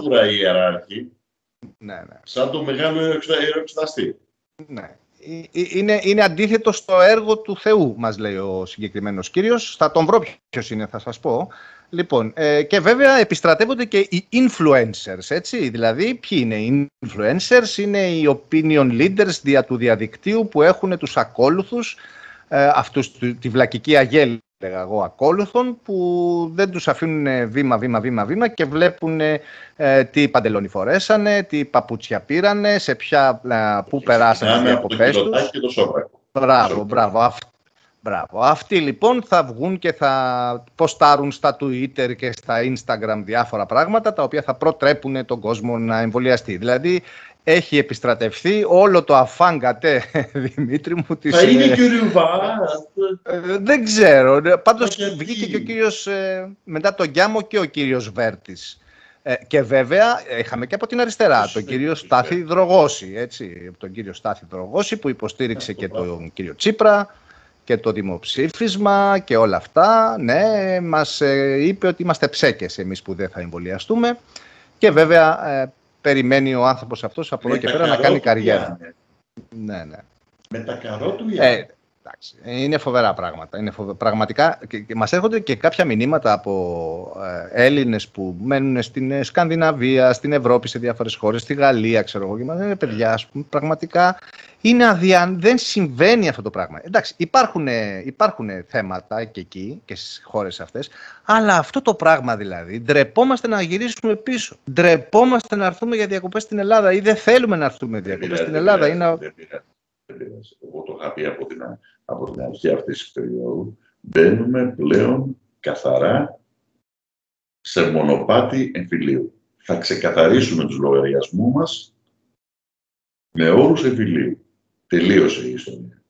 Τι και να πω, τι το να... καταλαβαίνει η μεγάλη πλειοψηφία της κοινωνίας. Με αυτό το καθεστώς και τα καθάρματα που το περιστοιχίζουν, θα ξεκαθαρίσουμε με όρους εμφυλίου. Που αυτή τη φορά, ίσως, και να μου επιτρέψει μια σκέψη, η Ελλάδα δεν γνώρισε ποτέ εμφύλιο πόλεμο από τα κάτω. Ναι, τον κοινωνικό εμφύλιο που λέμε. Ναι. ναι, ναι αυτό το, το, το, το, το πόλεμο των πολιτών που γνώρισαν οι ανεπτυγμένες χώρες. Έτσι, με τις μεγάλες ναι. αστυνομικέ πατσά το 17ο αιώνα. Ναι, Πρώτο η Αγγλία. Ναι. ναι. βαδίζουμε ολοταχώς σε έναν εμφύλιο κλασικού τύπου. Δηλαδή, πλέον η κοινωνία θα, θα ξεκαθαρίσει τους λογαριασμούς της με αυτό το καθεστώς. Γι' αυτό λοιπόν εγώ παρακαλάω να να συνεχίσουν έτσι. Να συνεχίσουν. Δεν ξέρουν σε τι ναρκοπαίδιο έχουν δει. Δεν το έχουν αντιληφθεί. Πιστεύουν ότι τα πράγματα θα, θα, θα πηγαίνουν μια χαρά γιατί κατόρθωσαν μέχρι τώρα να κάμψουν κάθε αντίσταση. Ναι. Εδώ είμαστε. Βέβαια, Εδώ είμαστε. Βέβαια, δεν είναι ευχάριστο να το λέει κάποιος αυτό, αντικειμενικά, έτσι, κανένας δεν επιδιώκει να έχουμε, αλλά ε, όταν δεν αφήνεται περιθώριο πλέον ή όταν βλέπεις ότι η κοινωνία είναι τόσο πολλωμένη, έτσι. Με συγχωρείς, όταν στη Γερμανία της Βαϊμάρης και του ναζισμού δεν μπόρεσαν τα κινήματα να αντισταθούν στο, στο ναζισμό, ο πόλεμος έδωσε τη λύση. Βέβαια. Με συγχωρείς, δεν υπάρχει άλλος τρόπος από τη στιγμή που ένα καθεστώς οδηγεί στην προσωπική καταπατά με τόσο βάναυσο τρόπο την ανθρώπινη αξιοπρέπεια. Όλες οι επαναστάσει, οι πραγματικές επαναστάσει και τα κινήματα, από την αρχαιότητα, ήταν επαναστάσεις ανθρώπινης αξιοπρέπειας. Το λέμε πόσα χρόνια τώρα αυτό. Τι χρειαζόμαστε, μια επανάσταση ανθρώπινης αξιοπρέπειας. Αυτό τώρα έχει γίνει πλέον κατανοητό και από εκείνους αφιλεί οι οποίοι μας λέγανε όλα τα προηγούμενα χρόνια των μνημονίων ότι τέλος πάντων, ρε παιδί θα τα καταφέρουμε με κάποιο τρόπο. Εξαναγκάζουν ακόμη και αυτόν τον κόσμο που μέσα στην αφιλιά του, στη δηλία του, αν θέλεις. Στο πιθαναγκασμό του. Στο πιθαναγκασμό του όλα αυτά τα έκανε, έκανε την ανάγκη φιλότιμο. Εξαναγκάζουν πλέον και αυτόν τον κόσμο να α, έρθει στα λόγια μας. Δηλαδή, αυτό το εξέπραξε στην Τρίτη και οπουδήποτε αλλού πηγαίνουμε. Και τώρα στις 9 ε, του μηνός, 9, Παρασκευή 9 του Ιουλίου στην ε, Θεσσαλονίκη, ναι. όπου θα γίνει αντίστοιχη εκδήλωση της συμμαχίας του ΕΠΑΜ και της συμμαχίας ε, σε την ιστορία και θα πάμε να μιλήσουμε αρκετοί, να μιλήσει ο κόσμος από ζημών κτλ. Αυτό είναι το κλίμα που βγαίνει παντού. Και να σου πω για κάτι άλλο. Το ΕΠΑΜ ήδη έχει μπει επιποδός πολέμου. Όχι σε προεκλογική περίοδο. Επιποδός πολέμου. Δηλαδή, ναι, δεν, θα αυτό δεν ξέρω πώς και με ποιο τρόπο, ούτε πρόκειται να το πούμε τώρα, αλλά δεν πρόκειται να επιτρέψουμε καινούργιο lockdown. Χωρίς του δεκιά. Αυτό, αυτό, να αυτό ήθελα να πω. Και καλά όποιοι παρακολουθούν. Πρέπει να, να βρεθεί, και σωστά λες ότι δεν μπορώ να σου πω τώρα, ε, αλλά πρέπει να βρεθεί ε, ακόμα δυναμικότερος τρόπος, όχι γιατί δεν είναι δυναμικός ο τρόπος που πολιτεύεται αυτή τη στιγμή η Συμμαχία και το ΕΠΑΜ, αλλά ε, πρέπει να βρεθεί α, α, ως, ως αντίδραση σε αυτή την ιστορία. Οι εκδηλώσεις που κάνουμε τώρα και που χαιρόμαστε ιδιαίτερα όταν βρίσκουμε απέναντί μας όλο αυτό το συρφετό δημάρχων, αντιδημάρχων και όλα αυτά τα πράγματα, αλλά και μιλάμε για δεδομένο. Για παράδειγμα, δεν μπορεί να γίνει δήλωση των 10 χρόνων του ΕΠΑΜ ε, στο χώρο ΕΑΤΕΣΑ που είχαμε ζητήσει στο αμφιθέατρο, γιατί, γιατί ο αντιδήμαρχος δεν υπογράφει τα, τα χαρτιά. Ενώ οι υπηρεσίες του Δήμου μας είπαν βεβαίως να το πάρετε, δεν υπάρχει κανένα θέμα κτλ. Ο αντιδήμαρχος δεν υπογράφει. Το ίδιο μας κάνανε για το λεπτό πύργο και, τον, και το παραλιακό μέτωπο στη Θεσσαλονίκη. Δεν υπογράφει ο αντιδήμαρχος. Έτσι κουστάρω, ρε φίλε. Ναι, ναι. Δικό μου είναι, του βάζω φωτιά και το καίω. Κάντε το, ειλικρινά κάντε το. Το μόνο που καταφέρνετε είναι να δημιουργείτε τις προποθέσει μιας τέτοιας κοινωνικής εξέλιξης που θα τρίβετε τα μάτια σας. Έτσι αλλιώς, εμείς τις κινητοποιήσεις, τις ε, εκδηλώσεις, τις συσκέψεις που κάνουμε, τις κάνουμε σε μια πρώτη φάση πανελλαδικής κινητοποίησης που κλιμακωτά θα φτάσει σε δύο σημείο που δεν θα ξαναεπιτρέψει μέτρα καταστολής σε βάρος του ελληνικού λαού στο όνομα του οποιοδήποτε, είτε υγειονομική, οτιδήποτε. Δεν θα μας ξανακλείσει το σπίτι χωρίς να, ρίξει, χωρίς να πέσει το τέτοια. Το λέω και το, το, το υπογραμμίζω. Δεν πρόκειται. Και είναι σίγουρο ότι θα πάμε. Δεν είμαστε ψεκασμένοι. Ξέρουν πολύ καλά ποιοι είμαστε. Δεν είμαστε ψεκασμένοι, ούτε κάτι τρελαμένοι που μαζεύονται στο Σύνταγμα ή στα προπήλαια. Σωρέοι και δεν ξέρω εγώ τι σούργελο κυκλοφορεί. Όταν λέμε εμείς κάτι, το, Ό, όχι απλά το εννοούμε. Ξέρουν πολύ καλά, γι' αυτό κιόλα άλλωστε. Δεν μας περιλαμβάνουν, πώς να το πούμε, δεν τολμάνε ούτε καν να μας κάνουν την λογοκρισία που επιβάλλουν σε όλους τους υπόλοιπους. Είτε στο διαδίκτυο, οτιδήποτε. Ξέρουν ε, πολύ καλά. αυτό είναι παρατηρήσιμο, έτσι. Ήθελα να στο θίξω κι εγώ. Ε, ότι ε, μου κάνει πάρα πολύ μεγάλη εντύπωση πως, να, παραδείγματος χάρη, ε, ε, πειράξανε τώρα την Ερτόπεν και σε ένα μεγάλο, μεγάλο ποσοστό ε, φταίμε και εμείς. Δηλαδή εννοώ ότι ε, στοχεύσανε ναι. και στις εκπομπές τις δικές μας. Ωραία. Σίγουρα, μέσω της σίγουρα έπαιξε ρόλο. Γιατί αλλιώς το είχαν, θα είχαν τελειώσει την Ερτόπεν εδώ και πάρα πολύ καιρό. Βέβαια, βέβαια. Είχαν όλα τα προσόντα και τα εφόδια να το κάνουν. Από εκεί και μετά, μου κάνει εντύπωση που το κανάλι του ΕΠΑΜ και αυξάνει, βέβαια, έχουμε φτάσει στις 40.000 συμμετοχές, ε, συνδρομητές. Ε, και ανεβαίνει ε, με τρελούς ρυθμούς, είναι εντυπωσιακό, αλλά μου κάνει εντύπωση που δεν έχει μπει ούτε καν το YouTube στη διαδικασία να σου βγάλει, ρε παιδί μου, ένα, ένα warning. Δεν έχουν, ένα, τολμήσει, δεν έχουν τολμήσει, δεν έχουν τολμήσει. Ε, μετράνε και αυτοί πιθανές αντιδράσεις. Έχουν και στατιστικά δεδομένα, έτσι, γιατί ξέρουν πώς παρακολουθούν και, και, και το έδρος απήχησης, δεν είναι μόνο όσοι εγγράφονται. Έτσι, είναι και αυτοί που συστηματικά παρακολουθούν. Αυτή τη στιγμή ξεπερνούν τους 500.000. Ναι, ναι. Λοιπόν, για μια, ε, λοιπόν και, μισή, και μάλιστα δεν είναι σαν και αυτούς που μπαίνουν στο Κασιδιάρι δύο, δύο, δύο δευτερόλεπτα και φεύγουν. Ή στο οποιοδήποτε, σε οποιοδήποτε σούργελο έχει μετατρέψει την αντιπαράθεση με, την, ε, με το σύστημα σε κραυγές και συντήματα. Έτσι. Ναι, ναι και, λοιπόν, ναι, εδώ και... η μέση στατιστική, το μέσο στατιστικό δεδομένο που έχουμε είναι ότι παρακολουθούν από μισή ώρα μέχρι τριετάτα. Ναι. Δηλαδή εδώ μπαίνουν για να παρακολουθήσουν, δεν μπαίνουν για να ακούσουν το, το, το, το, τρελαμένο να λέει διάφορα. Ναι, ναι, και ξέρεις τι άλλο έχω παρατηρήσει, ότι υπάρχει ε, και συγκεκριμένο κοινό που ε, διαφοροποιείται από εκπομπή σε εκπομπή. Δηλαδή, ε, υπάρχουν άνθρωποι οι οποίοι είναι σχολοι... Ναι, ναι, ναι, ναι βεβαίως. Είναι άλλα πρόσωπα αυτά που παρακολουθούν τη μία εκπομπή. Όχι ότι δεν υπάρχει και κοινό ακροατήριο, σαφώς υπάρχει, αλλά υπάρχουν άλλα πρόσωπα στη μία εκπομπή από την άλλη. Έτσι. Ακριβώς, ακριβώς. Έτσι δεν είναι. Και αυτό το φυσιολογικό, ναι, ναι, και αυτό υπογραμμίζει το, το γεγονός ότι ο άλλος μπαίνει να ακούσει ή να, να μάθει ή να, να παρακολουθήσει σωστότερα. Λοιπόν, ναι, δεν ναι. μπαίνει για να κάνει χάση ή να, πώς θα το πούμε, να εκτονωθεί. Όχι με το τρελό το... που ακούγεται, το σούργελο που ακούγεται, ας πούμε. Και... Ακριβώς και το, κυριο... το κυριότερο είναι ότι ε, εκφράζονται και ενστάσεις και αμφισβητήσεις και τα λοιπά, όπου αναπτύσσεται και ένας διάλογος στα σχόλια, ε, όπου είναι εξαιρετικά, πολλές φορές είναι σε εξαιρετικό επίπεδο και λύνονται διάφορα θέματα που έχουν μείνει κατά κάποιο τρόπο έτσι κάπως αναπάντητα ας πούμε, από, το, από τη ροή των εκπομπών ε, μέσω των σχολείων μετά. Γίνεται ένας καταιγισμός από τα σχόλια στις εκπομπές.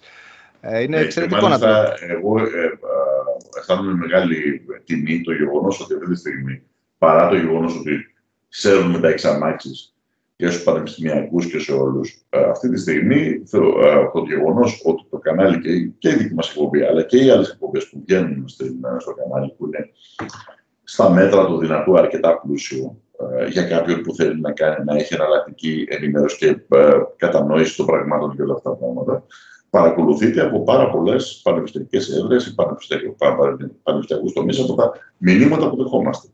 Λοιπόν, ε, το ξέρουμε αυτό το πράγμα. Και γράφονται κιόλας πάρα πολύ στην προσπάθεια να συμβάλλουν και αυτοί στο μέτρο του δυνατού και όσο μπορεί ο καθένας. Βεβαίως δεν μπορούμε να λέμε ότι.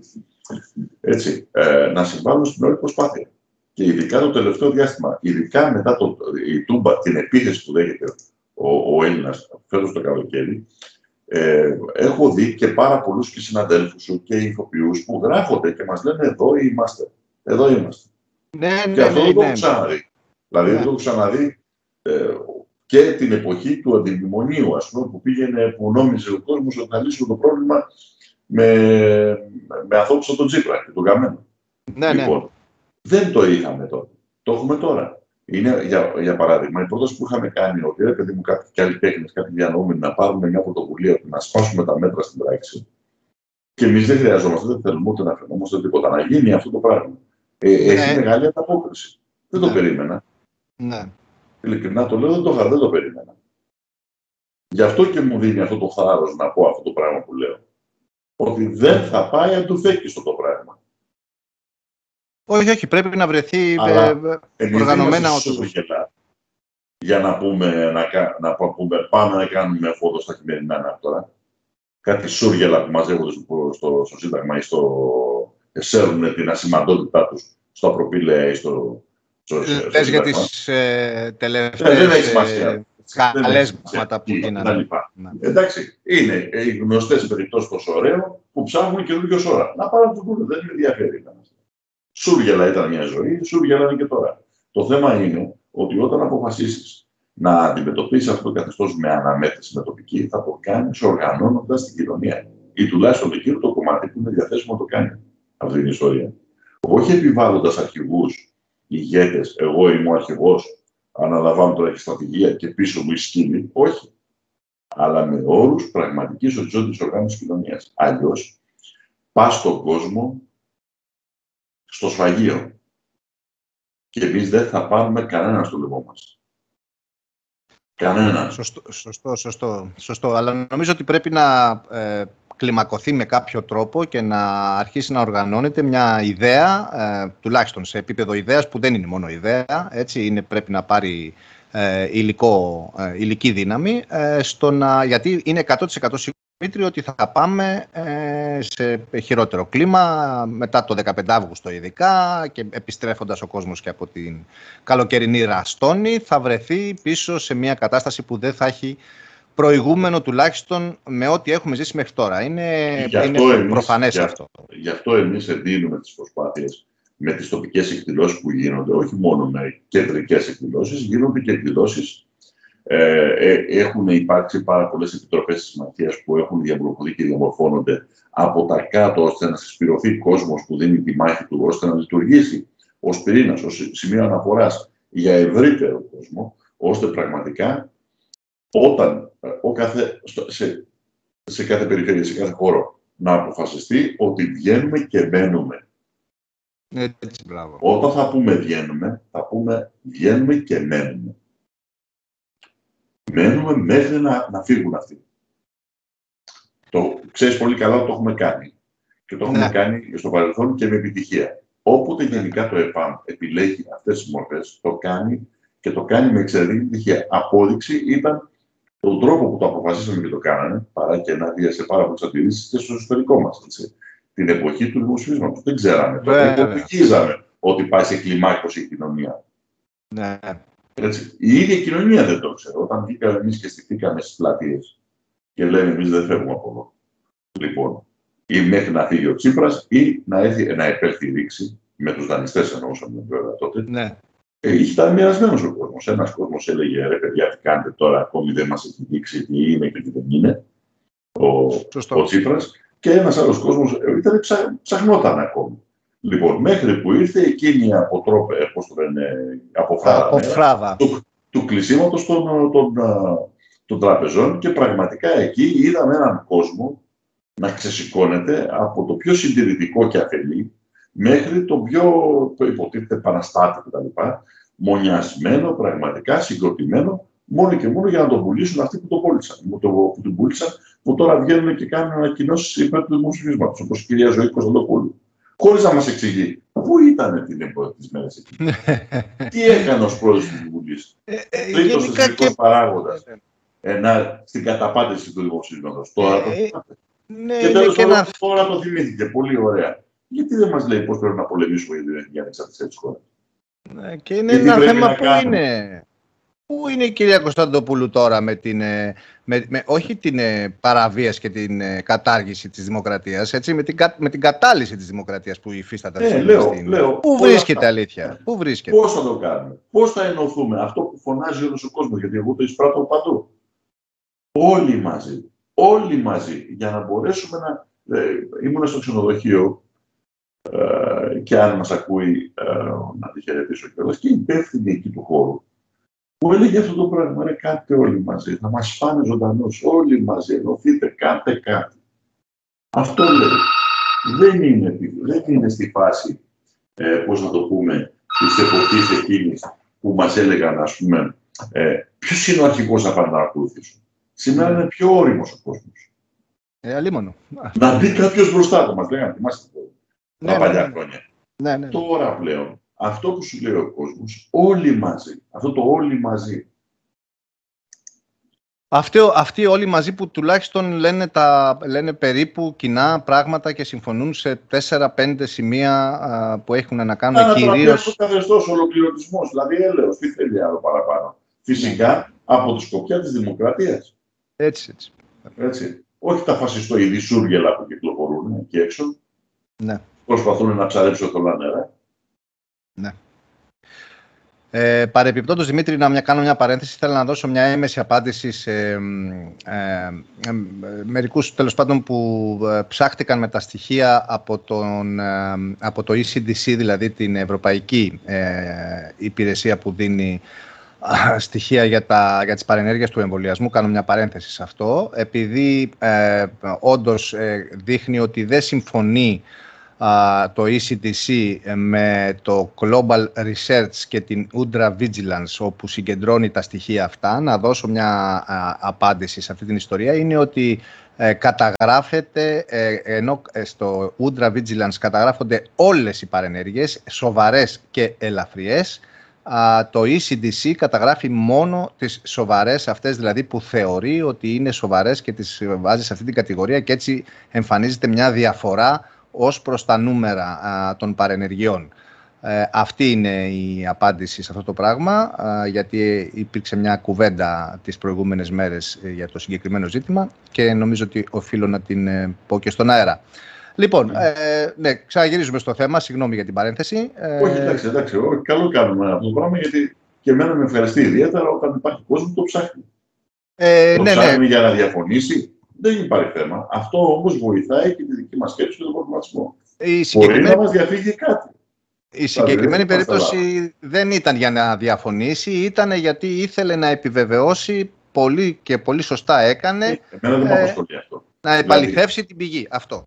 Υπήρξαν, υπήρξαν ε, πώς να το πούμε, που κάνανε σημαντικές διορθώσεις στον κύριο Ιωαννίδη. Ναι, ναι. Και στο τοποθετήσει του έχει πέσει έξω σε μια σειρά προβλέψεις, ειδικά στην αρχή της πανδημίας. Αυτό είναι αλήθεια. Αυτό όμως δεν αναιρεί το γεγονός ότι ε, η γενική του κατεύθυνση, η γενική του προβληματική είναι ακριβώς στην κατεύθυνση αυτή που μας έδειξε η επιστήμη όταν η ιατρική μετατράπηκε σε κοινωνική ανθρωπιστική επιστήμη. Ναι, βεβαίως, όταν τη θεωρείς ότι η επιστήμη είναι gadgets, ναι, τέχνο επιστήμη, όπως τη λένε ορισμένοι. Ναι, ναι, το κατανοώ. Αλλά όμως αυτή τη στιγμή ε, έχει σημασία. Είναι άλλο πράγμα να κάνεις ένα λάθος. Όταν, γίνεσαι, όταν γίνεται συζήτηση, και αυτό το βλέπω και σε πολλούς, ε, πολλούς ας πούμε, που αρπάζονται από κάποιο λάθος κάποιο, ας πούμε, και το κάνουν σκηνικό δόνη. Είναι άλλο πράγμα να λες και να κάνεις λάθος και να λες ένα και ένα κάνουν τρία. Αυτό είναι λάθος. Ναι. Και άλλο λες, και άλλο πράγμα να λες, σόδρα κοσί γραβάτα, φεγγάρι. Ναι. Έτσι, υπάρχει τρομακτική διαφορά. Ναι. Δεν ξέρω πώς το καταλαβαίνουν ή πώς μπορούν να το καταλάβουν, αλλά είναι άλλη τάξη ζήτημα. Ναι. Βγήκαν, ας πούμε, είχε, υπήρξε η Barrington Declaration, δηλαδή η διακήρυξη Barrington, από μια σειρά επιδημιολόγους που λέγανε «Παιδιά, το πάτε στραβά». Ναι, θα από το την αρχή. Ναι. Ακριβά και θα πρέπει να γίνει κάτι διαφορετικό. Λοιπόν, και βγήκανε κάποιοι έτσι, και τους λέγανε κάνετε λάθος διότι αυτό είναι εκτίμηση. Και δεν μπορείς να έρχεσαι και να μου λες αυτό που λέει ο Σύψας, ότι ε, σε μια επιδημία ή κρύβεσαι ή μολύνεσαι. Ναι, ναι, ναι. Φοβερός. Και αυτός ο τύπος, ο Σύψας, να κάνει κριτική στον Πάρικο Declaration για, τις όποιες, για τα όποια ελλείμματα ή λάθη έχουν κάνει. Ένα με συγχωρείτε ρε παιδιά. Δεν έχει καμία σχέση το ένα άλλο. Είναι σαν να μου ανασταίνεται ο Μέγκελε και να κάνει κριτική στους κατηγόρους του. Ναι. Γιατί οι κατηγοροί του σήμερα, ή μάλλον οι επίγονοι των κατηγόρων του, έχουν αποδεχτεί το σημερινό πλαίσιο. Η χαρά του Μέγκελε. Είναι δυνατόν να συζητάμε σε αυτή τη βάση; Ναι. Βεβαίως να δούμε τα λάθη και τις ελλείψεις. Γιατί βεβαίως όταν είσαι σε αναμέτρηση, εγώ το έχω πει στη διαλεκτική της φύσης, ο Έγκελς έλεγε για τα εξάποδα δραστικά που ανακαλέστηκαν την εποχή του. Ναι. Υπήρχε, σήμερα γνωρίζουμε από τη βιολογία, άλλωστε τότε δεν υπήρχε αυτό το πράγμα, έτσι και τη φυσική επιλογή και όλα αυτά τα πράγματα που γνωρίζουμε, ότι δεν υπάρχει δυνατότητα να υπάρξουν εξάποδα θηλαστικά. Έτσι. δεν γίνεται, δεν υπάρχει, δεν υπάρχει τέτοια πιθανότητα. Λοιπόν, α, αυτό μειώνει την αξία του Έγκελς και τον τρόπο και της διαλεκτικής της φύσης του. Ναι. Μόνο για, για αυτούς που είναι τελείως άσχετοι. Ναι. Α, είναι τρελό, είναι τρελό. Για να μην πούμε κι άλλους πολύ μεγάλους ε, επιστήμονες σε όλους τους τόπους. Ε, Δημήτρη, να σε βάλω και σε μια ερώτηση εδώ που τέλος πάντων υπάρχει και μια αντιπαράθεση απόψεων και προσπαθεί ο κόσμος να, βάλει, να, να καταλάβει ακριβώς τι γίνεται. Νομίζω ότι το σχολίασες και χτες ε, στην εκπομπή με το απόγευμα που ήσουν στην, ε, στο, στο ΕΠΑΜ με τον ε, κύριο Λαμπρόπουλο.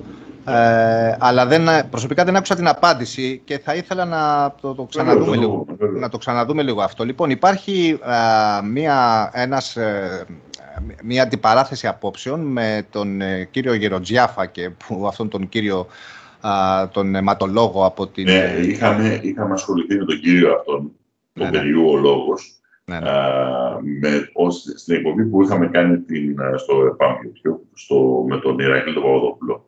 Ε, γι' αυτό δεν ασχοληθήκαμε ιδιαίτερα με το, στην εκπομπή με τον κύριο Λαυρόπουλο. Είχαμε ασχοληθεί. Ε, Όχι, ε, πέρα, ναι, ναι. πέρα από τις ε, τοποθετήσεις του συγκεκριμένου κυρίου, που τις έχει σχολιάσει ναι, και το θυμάμαι και εγώ, α, ο, πε, ο, το ζήτημα τώρα είναι για τον υποχρεωτικό, την ιστορία του υποχρεωτικού εμβολιασμού α, που υπήρξε ή δεν υπήρξε στην ε, ε, νέα τότε Σοβιετική Ένωση. Και ε, ήταν το ζήτημα της ευλογιάς, έτσι, ότι η πανδημία... Όχι, δεν ήταν ευλογιά, ο τύφος.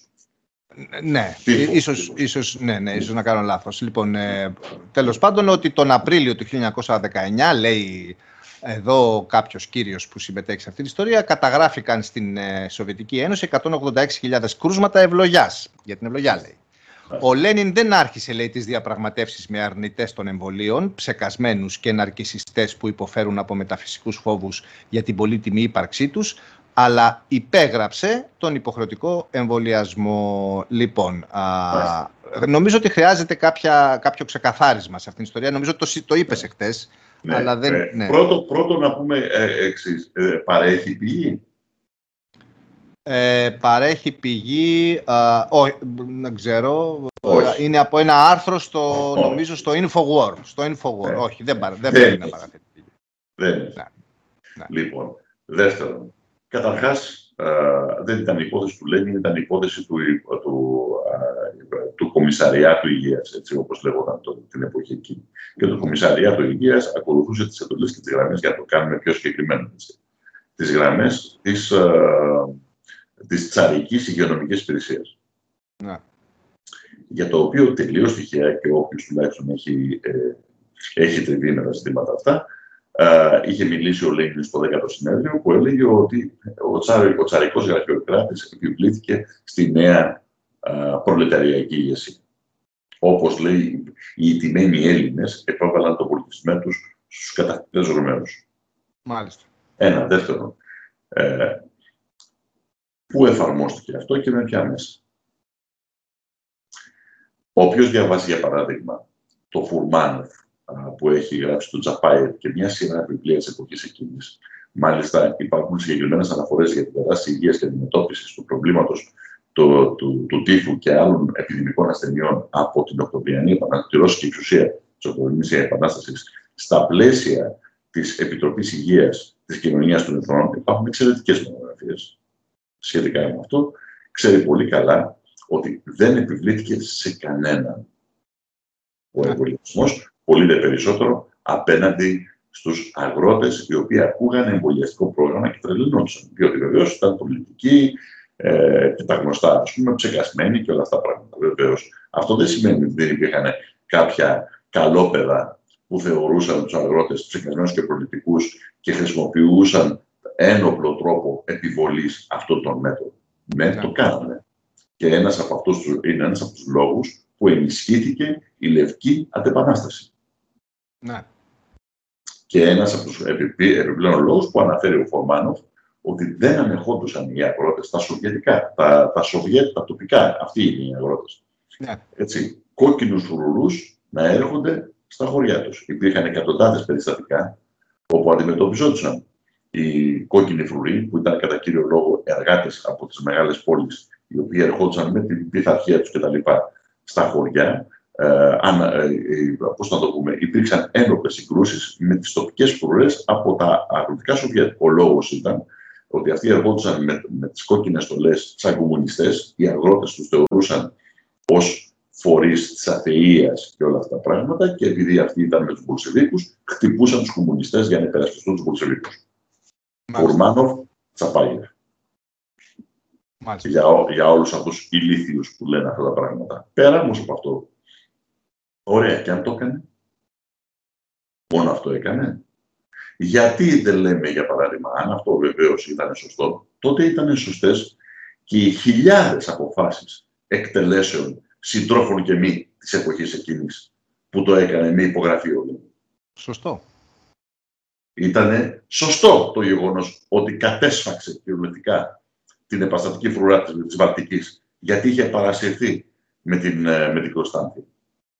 Ναι. Ήταν σωστό επίσης, με παρότριση του ίδιου του Τρότσκι, που έστειλε ένα ολόκληρο συνέδριο σε έφοβο στην Κωνσταντή, με αποτέλεσμα να γαθεί η αφρόκρεμα του Πολσεβικού κόμματος. Με, με τρομακτικές συνέπειες αργότερα. Γιατί αυτοί που πέσανε εκεί ηρωικά στην πολιορκία της Κωνσταντή, για λάθος λόγους, με λάθος στόχους και με τελείως τραγικές λογικές, έτσι, κόστησε. Γιατί ήταν φωτεινά μυαλά. Ήταν αυτοί οι πιο έμπειροι επαναστάτες που θα μπορούσαν να σταματήσουν την κατηφόρα που πήρε η Ρωσική Επανάσταση. Δίκιο και εκεί. Δίκιο λοιπόν είχε και η υπογραφή του, της, ε, του κυνηγητού. Οποιασδήποτε φωνής υπήρχε κατά τη διάρκεια του πολεμικού κομμουνισμού ε, που διαφωνούσε με την πολσεβίκη πολιτική, έστω και αν συμφωνούσε ή τασόταν υπέρ της Σοβιετικής εξουσίας. Ναι. Δίκιο και αυτό.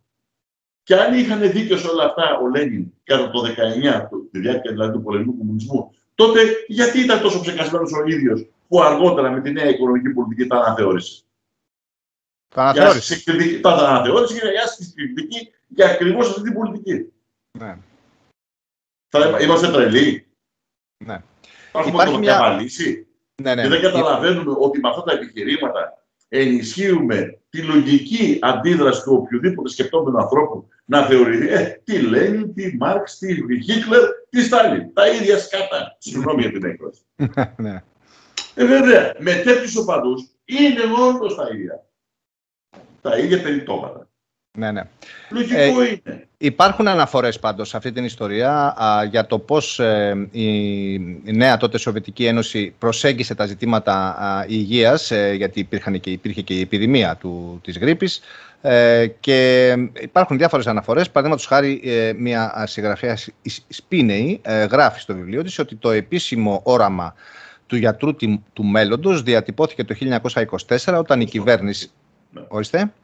Ισχύει και είναι, ήταν το, η πρώτη παρέμβαση του Λένιν στα συστήματα. Μπράβο. Όταν η κυβέρνηση κάλεσε τις ιατρικές σχολές να εκπαιδεύουν γιατρούς που μεταξύ άλλων θα έχουν την ικανότητα να μελετούν τις επαγγελματικές και κοινωνικές συνθήκες που γεννούν τις ασθένειες, ώστε να μην τις θεραπεύουν απλά, αλλά να προτείνουν και τρόπους να τις εμποδίζουμε να εμφανιστούν. Ο Λένιν η κατανοούσε. Αναγκαστικότητα, η αναγκαστικότητα του εμβολιασμού στη Σοβιετική Ένωση επιβλήθηκε το 30, από το 1932 και μετά. Επί Στάλιν. Ναι. Ο Λένιν. Ζει το Στάλιν, ζει το κόκκινος στρατός, ζει το η μάνα μας στη Σοβιετική ναι, ναι, ναι. Κάτσε όμως, γιατί πρέπει να υπάρξει. Μια... Ναι, ναι, πρέπει να υπάρξει απάντηση σε αυτούς του κυρίου. Ο Λένιν κατανοούσε ότι η ιατρική δεν έπρεπε να είναι αποκλειστικά βιολογική και πειραματική, αλλά επίσης κοινωνιολογική. Εκείνη ε, την εποχή. Μισό λεπτό, συγγνώμη. Έτσι, να μην τρελαθούμε τώρα. Μην πέσουμε, πέσουμε τόσο χαμηλά. Δηλαδή, συγγνώμη, με συγχωρείτε. Δηλαδή, εγώ έχω ξαναπεί το περιστατικό, ας πούμε, με τον Μάρξ που ε, ενώ είχε εμβολιαστεί δύο φορές η γυναίκα, τη γυναίκα για ευλογιά, τρελάθηκε γιατί αρρώστησε. Λοιπόν, τρελάθηκε κυριολεκτικά ο άνθρωπος. Έτσι. Για, πρώτη κύριε, γιατί ήταν στήριγμα για το σπίτι του και για τον ίδιο προσωπικά. Εντάξει, και έγραφε σε γνωστούς και φίλους τι γίνεται με αυτό. Πήγε και εμβολιάστηκε η γυναίκα γιατί μας λέγανε ότι δεν πρέπει να αρρώστησε και αρρώστησε.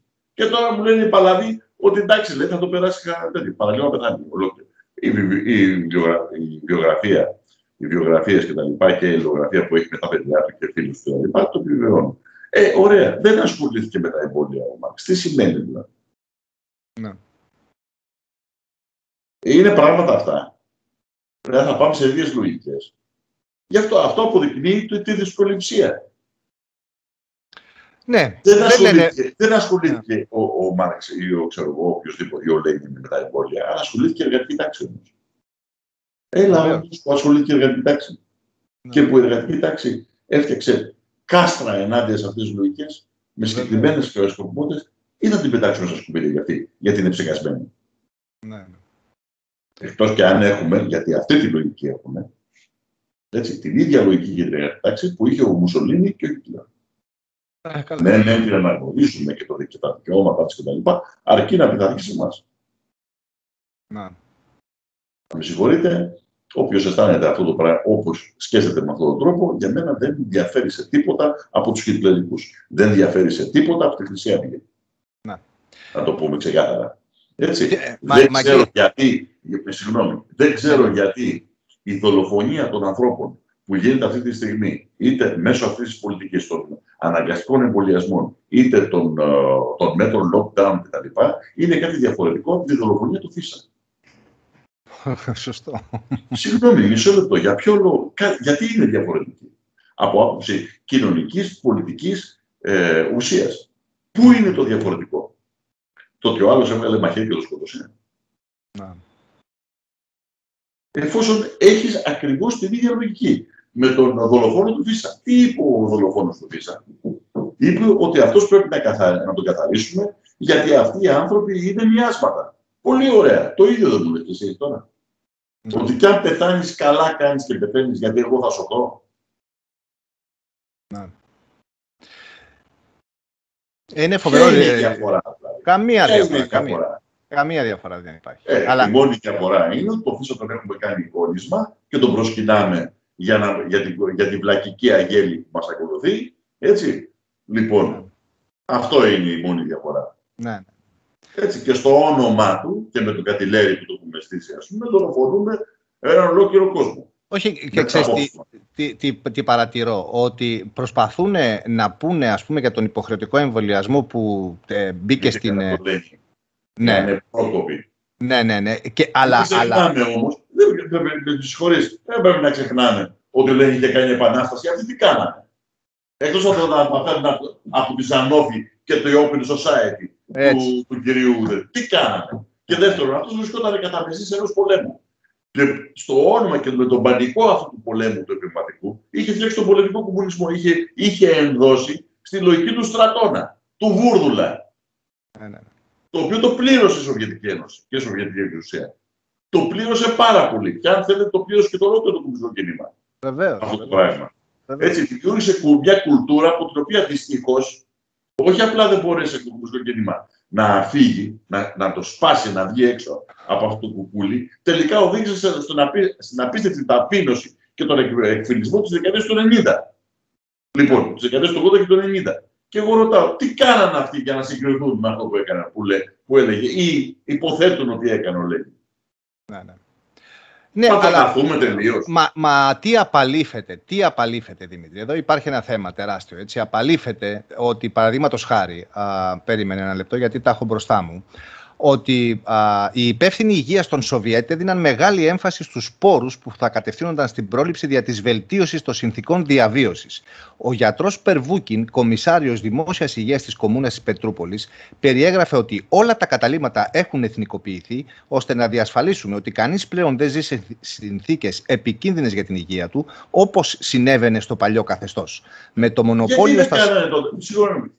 Σε, σε εποχές ειρήνης από το 23, 22 και, μετά. Ή δεν επιβάλλανε σαν πρώτη λύση προληπτική το εμβόλιο; και κάνανε τα αδύνατα δυνατά να αλλάξουν τις συνθήκες ζωής. Όχι. Και μετά ήρθε ο Στάλιν και σου λέει κάτσε ρε μάπα. Ναι, γιατί εδώ, είχαν άλλη λογική, Δημήτρη μου. Είχε άλλη λογική. Και ο, κύριο, ο, ο, άλλος συγγραφέας εδώ, ο κύριος Βίτζεϊ Πράσαντ, ε, σε πρόσφατο σχετικό άρθρο του γράφει για την κινητοποίηση του πληθυσμού επί Σοβιετικής Ένωσης ε, της πρώιμης, της αρχής της δηλαδή. Η δημόσια υγεία δεν μπορούσε να αφαιθεί μόνο στα χέρια των γιατρών και των εσυλευτών. Ο Σεμάσκο ζήτησε την κινητοποίηση των εργατών και των αγροτών στον αγώνα για την οικοδόμηση μιας υγιούς κοινωνίας. Έχω Έτσι. το βιβλίο του. Ήταν ο πρώτος επίτροπος για την ζητήματα υγείας. Μπράβο. Το 1900. Ναι. Τότε, ξεκίνησε. Το 1918 συγκροτήθηκαν σε πόλεις και χωριά οι εργατικές επιτροπές για την καταπολέμηση των επιδημιών. Οι εκπρόσωποι αυτών των επιτροπών, εργάτες και αγρότες πανάθεμάμε, οι ίδιοι, μετέδιδαν τις επιστημονικές πληροφορίες για την υγεία και την υγιεινή, διασφάλιζαν ότι τα δημόσια λουτρά ήταν καθαρά. Η επιτροπή και... αυτή ήταν, ήταν, ανήκε στα, στα τοπικά Σοβιέτ. Ναι. Έτσι, οι επιτροπές αυτές ήταν από εργάτες και αγρότες, δεν ήταν από επιστήμονες και ειδικούς οι επιστήμονες και οι ειδικοί ήταν, ξεκινούσαν αφού συλλεγόντουσαν τα, τα στοιχεία και ήταν υπό την επιτήρηση των Σοβιέτ και των επιτροπών, των επιτροπών τους. Λοιπόν, ξέρανε με τι είχαν να κάνουν, τουλάχιστον σε πολύ μεγάλο βαθμό. Και έχει πολύ ενδιαφέρον ότι αυτού του, αυτές τις μορφές οργάνωσης της Επιτροπή, των Επιτροπών για τις, επιδημίες, για τις επιδημίες, τις είχαν πάρει ε, οι Μπολσεβίκοι ε, και, τους, ε, και τις έφεραν από το Βρετανικό, από το Εγγλέζικο εργατικό το περιγράφει εξαιρετικά σε μια σειρά άρθρα για τη Βρετανία της εποχής εκείνης, ο Έγκελ, ο οποίος είναι γνωστό που είχε ασχοληθεί πάρα πολύ με την κατάσταση της τάξη στην Αγγλία.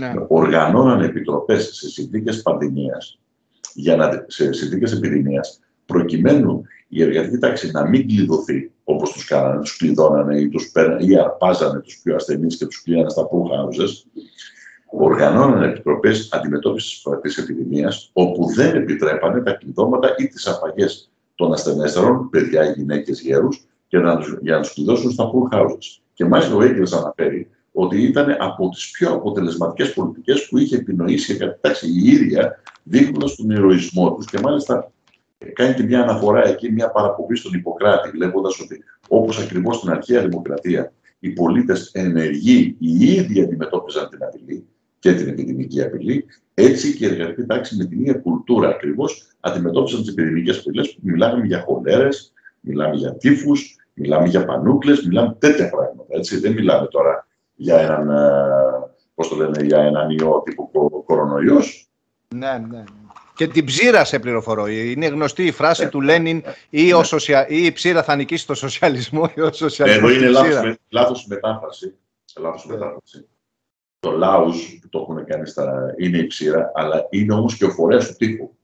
Το μπορεί, μεγάλο θέμα τότε ήταν η αντιμετώπιση του τύπου. Ναι, ναι, μπορεί, μπορεί.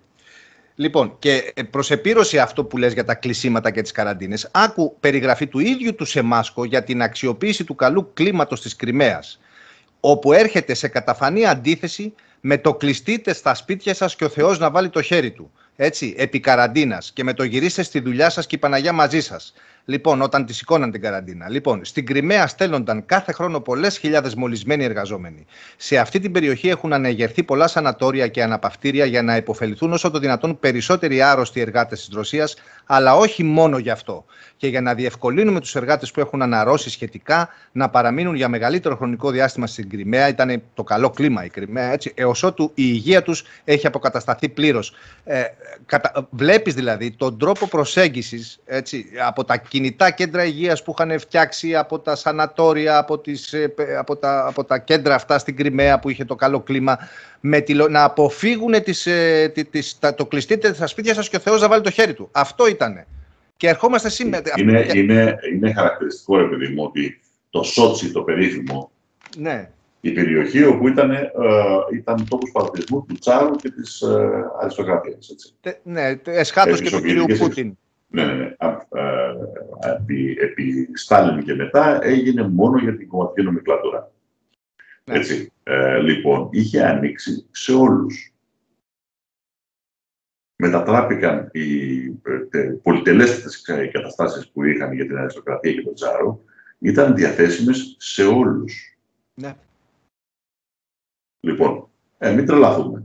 Ε, καμία σχέση, μην, μην συγκρίνουμε πράγματα τελείως ε, άσχετα. Δημήτρη, μου έχει τύχει λόγω της δουλειάς μου έτσι, και έχω πάει στη Γεωργία το 1998 και έχουμε φτάσει σε μια, εκεί που δεν υπάρχει ε, πραγματικά ούτε στο χάρτη δεν το βρίσκει, σε ένα χωριό που λέγεται Κουταΐσι. Το Κουταΐσι είναι, είναι στις, στους πρόποδες του Κάφκασο εκεί. Λοιπόν, ναι. ε, εκεί ε, δεν υπήρχε ξενοδοχείο για να μείνουμε, είναι ένα χωριό κυριολεκτικά, αλλά είχε ένα μεγάλο ε, ε, οίκημα, με ένα, σαν τον εθνικό κήπο το δικό μας να καταλάβεις τώρα, τέτοια έκταση ας πούμε, όπου υπήρχε σανατόριο μέσα, όπου πηγαίνανε εκεί οι εργάτες ή, ε, και μάλιστα και του στρατού πολλές φορές ε, φιλοξενιόντουσαν άνθρωποι οι οποίοι παρουσιάζαν διάφορα προβλήματα υγείας για να αναρρώσουν. Λοιπόν, το περιβάλλον που, που είδαμε και ο, ο, ε, ο, ο, πώς ήταν διαρρυθμισμένα τα δωμάτια, τα κτίρια κτλ. σε άφηνε άφωνο, φτιαγμένο το 1920-25, δεν θυμάμαι πότε μας είχαν πει οι άνθρωποι εκεί.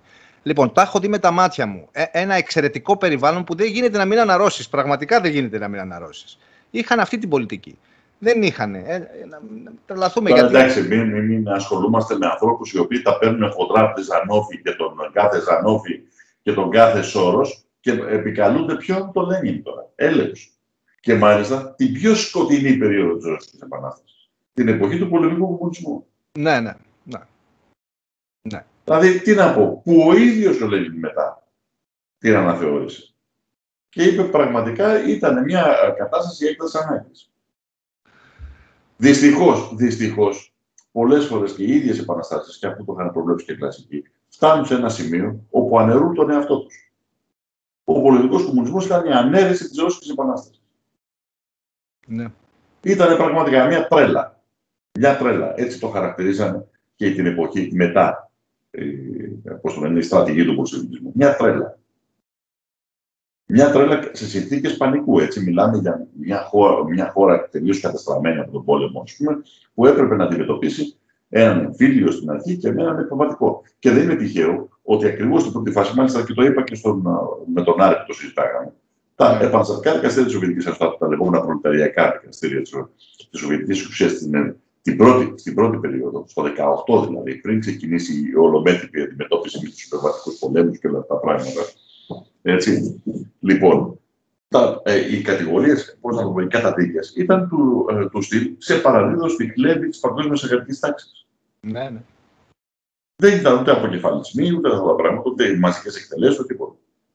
Στο επί πολιτικού κομμουνισμού ήταν τόσο μαζικές οι εκτελέσεις, που οι Σοβιετικοί αρνήθηκαν να βάλουν όλα τα διατάγματα αυτά με υπογραφή Λένιν στα άπαντα Λένιν. Γιατί θεωρούσαν ότι, πώς θα το πούμε, αμάρωναν το, την εικόνα του Λένιν. Αντί, αντίθετα, θα πρέπει να καταλάβουμε. Δεν μπορούμε να κάνουμε ηθικολογία με τα ζητήματα. Να καταλάβουμε σε ποιες συνθήκες και γιατί και το πώς έγιναν όλα αυτά. Ε, να χρησιμοποιούμε τώρα τις πιο σκοτεινές πλευρές επανάστασης. Όλες οι επαναστάσεις δυστυχώς έχουν σκοτεινές πλευρές γιατί αντιμετωπίζουν ε, αντιμετωπίζουν τέτοιες συνθήκες, ειδικά εκείνη την εποχή, περικυκλώσεις ιστορίες. Εδώ είναι χαρακτηριστικά. Είχε τελειώσει ο πόλεμος στη Δύση. είχαν μπει σε διαπραγμάτευση με τους Γερμανούς και στην Ανατολή του, το, το, ο αυτοκατορικός στρατός συνέχισε να πολεμάει για να καταστήλει το, τη Ρώσικη Επανάσταση. Ναι. ναι. Με τις πλάτες του Αγγλογάλου. Δηλαδή, φαντά, φαντάσου ότι για μια πάυτοχη χώρα, εντελώς καταστραμμένη. Ναι, υπήρχαν και εκείνοι, δυστυχώς. Δυστυχώς. Και δυστυχώς αυτές οι λογικές κυριάρχησαν. Υπήρχαν εκείνοι που λέγανε το βούρδουλα θα γίνει δουλειά. Ναι, βέβαια, πάντα, πάντα υπάρχουν. Ε, ναι. πάντα, πάντα. Αυτό το δυστύχημα. Και αντί να τους, να, να, να τους πάρει το κεφάλι η Επανάσταση, πήρε το κεφάλι ε, η Επανάσταση ανθρώπων που δεν έπρεπε να χαθούν. Και θα το κρατάζουμε τώρα. Ναι, μωρέ, εντάξει, ψάχνουν να βρουν απλά ξέρεις τι δηλαδή, έπρεπε. Τι, τι, πράγματα είναι αυτά. Εδώ είχε βγει ο, ο Τσίπρας όταν υπέγραψε το τρίτο μνημόνιο και θυμάσαι που μα έλεγε. Είναι η συνθήκη Μπρεσλιτόφσκ τη Ελλάδα. Καλά, αυτός είπε και για τη, για τη συμφωνία των Πρεσπών τα ανίποτα, άστο. Αν είναι δυνατόν δηλαδή. Και κάθομαστε να συζητάμε σοβαρά τώρα. Ναι, ναι, ναι. Μας εκτηρίζουν οι άνθρωποι που ακούνε και θα έχουν δίκιο. Δηλαδή, εντάξει, τι αξίζουν αυτοί, τι, τι, τι να συζητάμε Εν πάση περιπτώσει, εγώ το έβαλα το θέμα γιατί υπήρξαν ε, διάλογοι και σχολιασμοί και υπήρξε ε, ε, μια ανάγκη κάποιων ανθρώπων να απαντηθεί. Όποιος έχει Θεό το Λένιν και όπως ο Τραμπάκουλας που είχε βάλει και ένα ωραίο κατηλέρι από κάτω, ας πούμε, και τα λοιπά, και έμαθε κόκκινα και τα πρόβατα, αυτής της λογικής οι άνθρωποι με αυτά ασχολούνται. Εγώ δεν είμαι αυτής της λογικής, να με συγχωρείτε. Εγώ μπορώ να πω με μεγάλη άνεση ότι έχει κάνει τραγικά λάθη και από άγνοια, από πίεση, γιατί είναι πολύ ωραία να τα λες από, από την ασφάλεια του δωματίου σου και από την καρέκλα σου και άλλο να ηγείσαι μιας χώρας μιας επανάστασης, η οποία είναι τελείως καταστραμμένη και είναι τελείως εκτός ε, των θεωρητικών προγνώσεων που είχες κάνει. Ναι. Έτσι. Είναι ένα πολύ ωραίο, αυτό, ένα πολύ ωραίο γράμμα την, ε, την εποχή εκείνη και γράψει ο Γκράμψη, που χαρακτήριζε την Ρώσικη Επανάσταση ως την Επανάσταση ενάντια στο κεφάλι του Μάρξ. Μάλιστα. Γιατί, γιατί ο τρόπος που την καταλάβαινε η επαναστατική σοσιαλδημοκρατία την εποχή την Επανάσταση δεν έχει καμία σχέση με την πραγματικότητα της Ρώσικης Επανάστασης. Υπήρχαν δύο, δύο εκδοχές. Ή να ενδώσουν οι επαναστάτες τη εποχής και να λέει εφόσον δεν είναι στα πλαίσια της θεωρίας αυτό το πράγμα που πάει να γίνει στη Ρωσία, παραδίδουν τα κλειδιά και φεύγουμε, ή έπρεπε να δοκιμάσουν την τύχη τους. Δοκιμάσαν την τύχη τους. Με τα καλά τους και τα κακά τους. Ναι. Πρέπει να διδασκόμαστε από αυτά. Όχι να χρησιμοποιούμε οποιαδήποτε ανοησίε στο όνομα της θεολογίας του Λεϊν. Ναι, και κατά πώς μας βολεύει κιόλας. Έτσι, ανάλογα. Ε, ναι. Έλεος δηλαδή. Ναι. Με τους θρησκόληπτους. Έλεος. που κάνουν και την ψηλού, ας πούμε, στους θρησκευόμενους. Μάλιστα, μάλιστα. μάλιστα. Ε, λοιπόν, ε, Δημήτρη, να το κλείσουμε ε, σήμερα. Νομίζω ότι αύριο ξεκινάτε την, μια καινούρια περιοδία, ανεβαίνετε προς Βόρειο Ελλάδα. Αν θέλεις... Ναι, είναι πες... Θεσσαλονίκη, θα, θα είναι 9 του μηνός, είναι Θεσσαλονίκη, όπου θα γίνει η εκδήλωση που τη διοργανώνει το ΕΠΑΜ αλλά και η Συμμαχία. Για ακριβώς αυτό που έγινε αντίστοιχα στη Αθήνα πριν ε, λίγο καιρό, που στην Αθηναίων Πολιτεία αντίστοιχα γίνεται και στη Θεσσαλονίκη, όπου θα συμμαζευτούν δυνάμεις κυρίως όχι μόνο οργανωμένες συλλογικότητε κτλ., αλλά και απλός κόσμος ο οποίος πλαισιώνει τις επιτροπές συμμαχίας που δημιουργούνται ανά την Ελλάδα.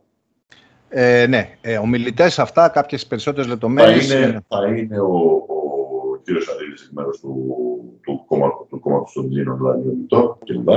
Ναι. Ο Παναγιώτης Μαντάς εκ μέρους του Δίκη, ο Δημήτρης Καζάκης, ο, δηλαδή ο, ο, ο υποφαινόμενος. Ναι. Ε, ναι. Και ε, ο, θα παρέμβει ο κ. Κουρτοτζίδης, ο οποίος είναι ε, γνωστός ε, κλινικός διαιτολόγος, ο οποίος έχει δώσει ε, έχει αναδειχθεί το τελευταίο διάστημα για τη μάχη που δίνει ενάντια στην πανδημία ή στις πολιτικές που επιβλήθηκαν στο όνομα της πανδημίας. Ναι, ε, φυσικά, όπως ξέρεις πολύ καλά, αυτού του είδους οι εκδηλώσεις γίνονται για τον κόσμο. Δηλαδή, να μιλήσει ο κόσμος που θα έρθει εκεί, να, να δώσει το στίγμα του, να, να δώσουμε τη δυνατότητα αυτός ο κόσμος να έχει το πάνω χέρι στην όλη διαδικασία. Και να δώσει δηλαδή τους ρυθμούς με τους οποίους πρέπει να αναπτυχθεί η συμμαχία. Μάλιστα. Ωραία. Είναι Παρασκευή λοιπόν η εκδήλωση αυτή. Παρασκευή, 6 ώρα, 6.30.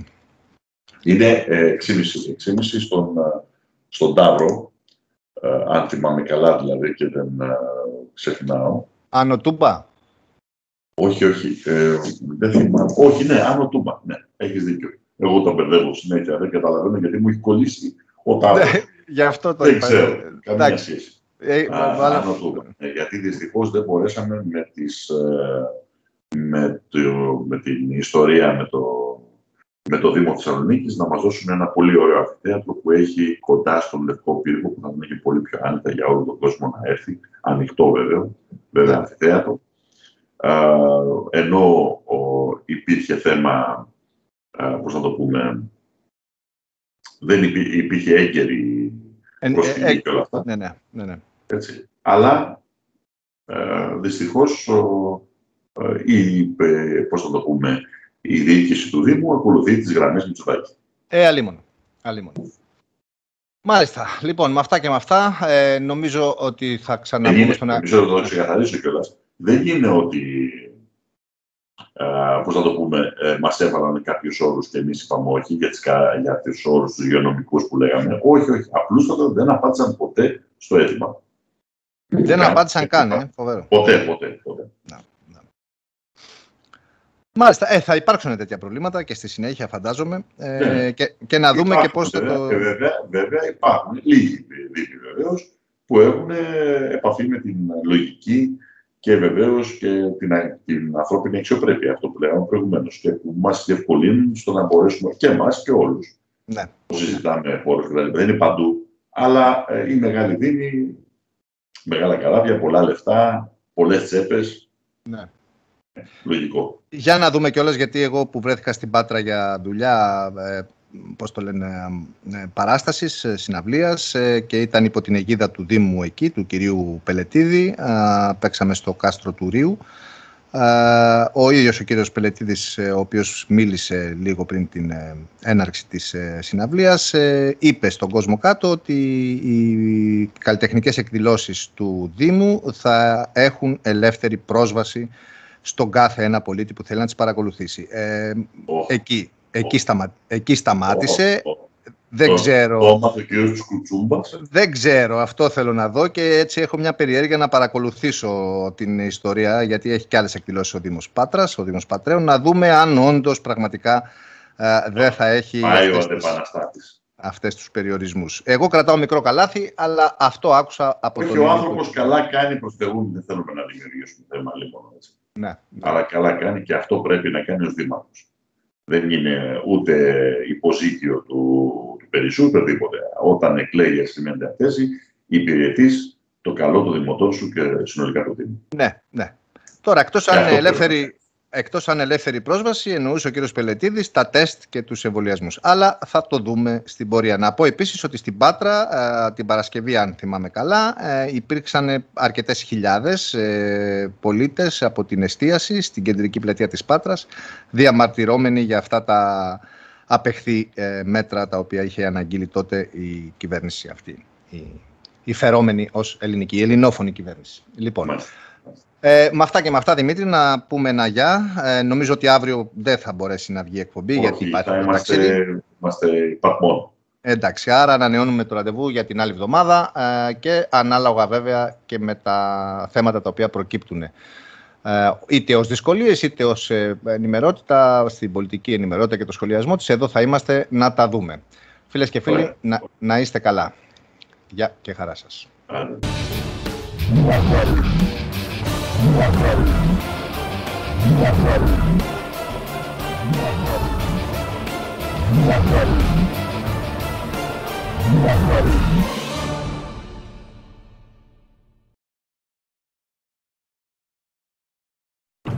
Όσο υπάρχει ένας από μας, τούτη εδώ η χώρα, τούτος ο λαός δεν θα παραδοθεί.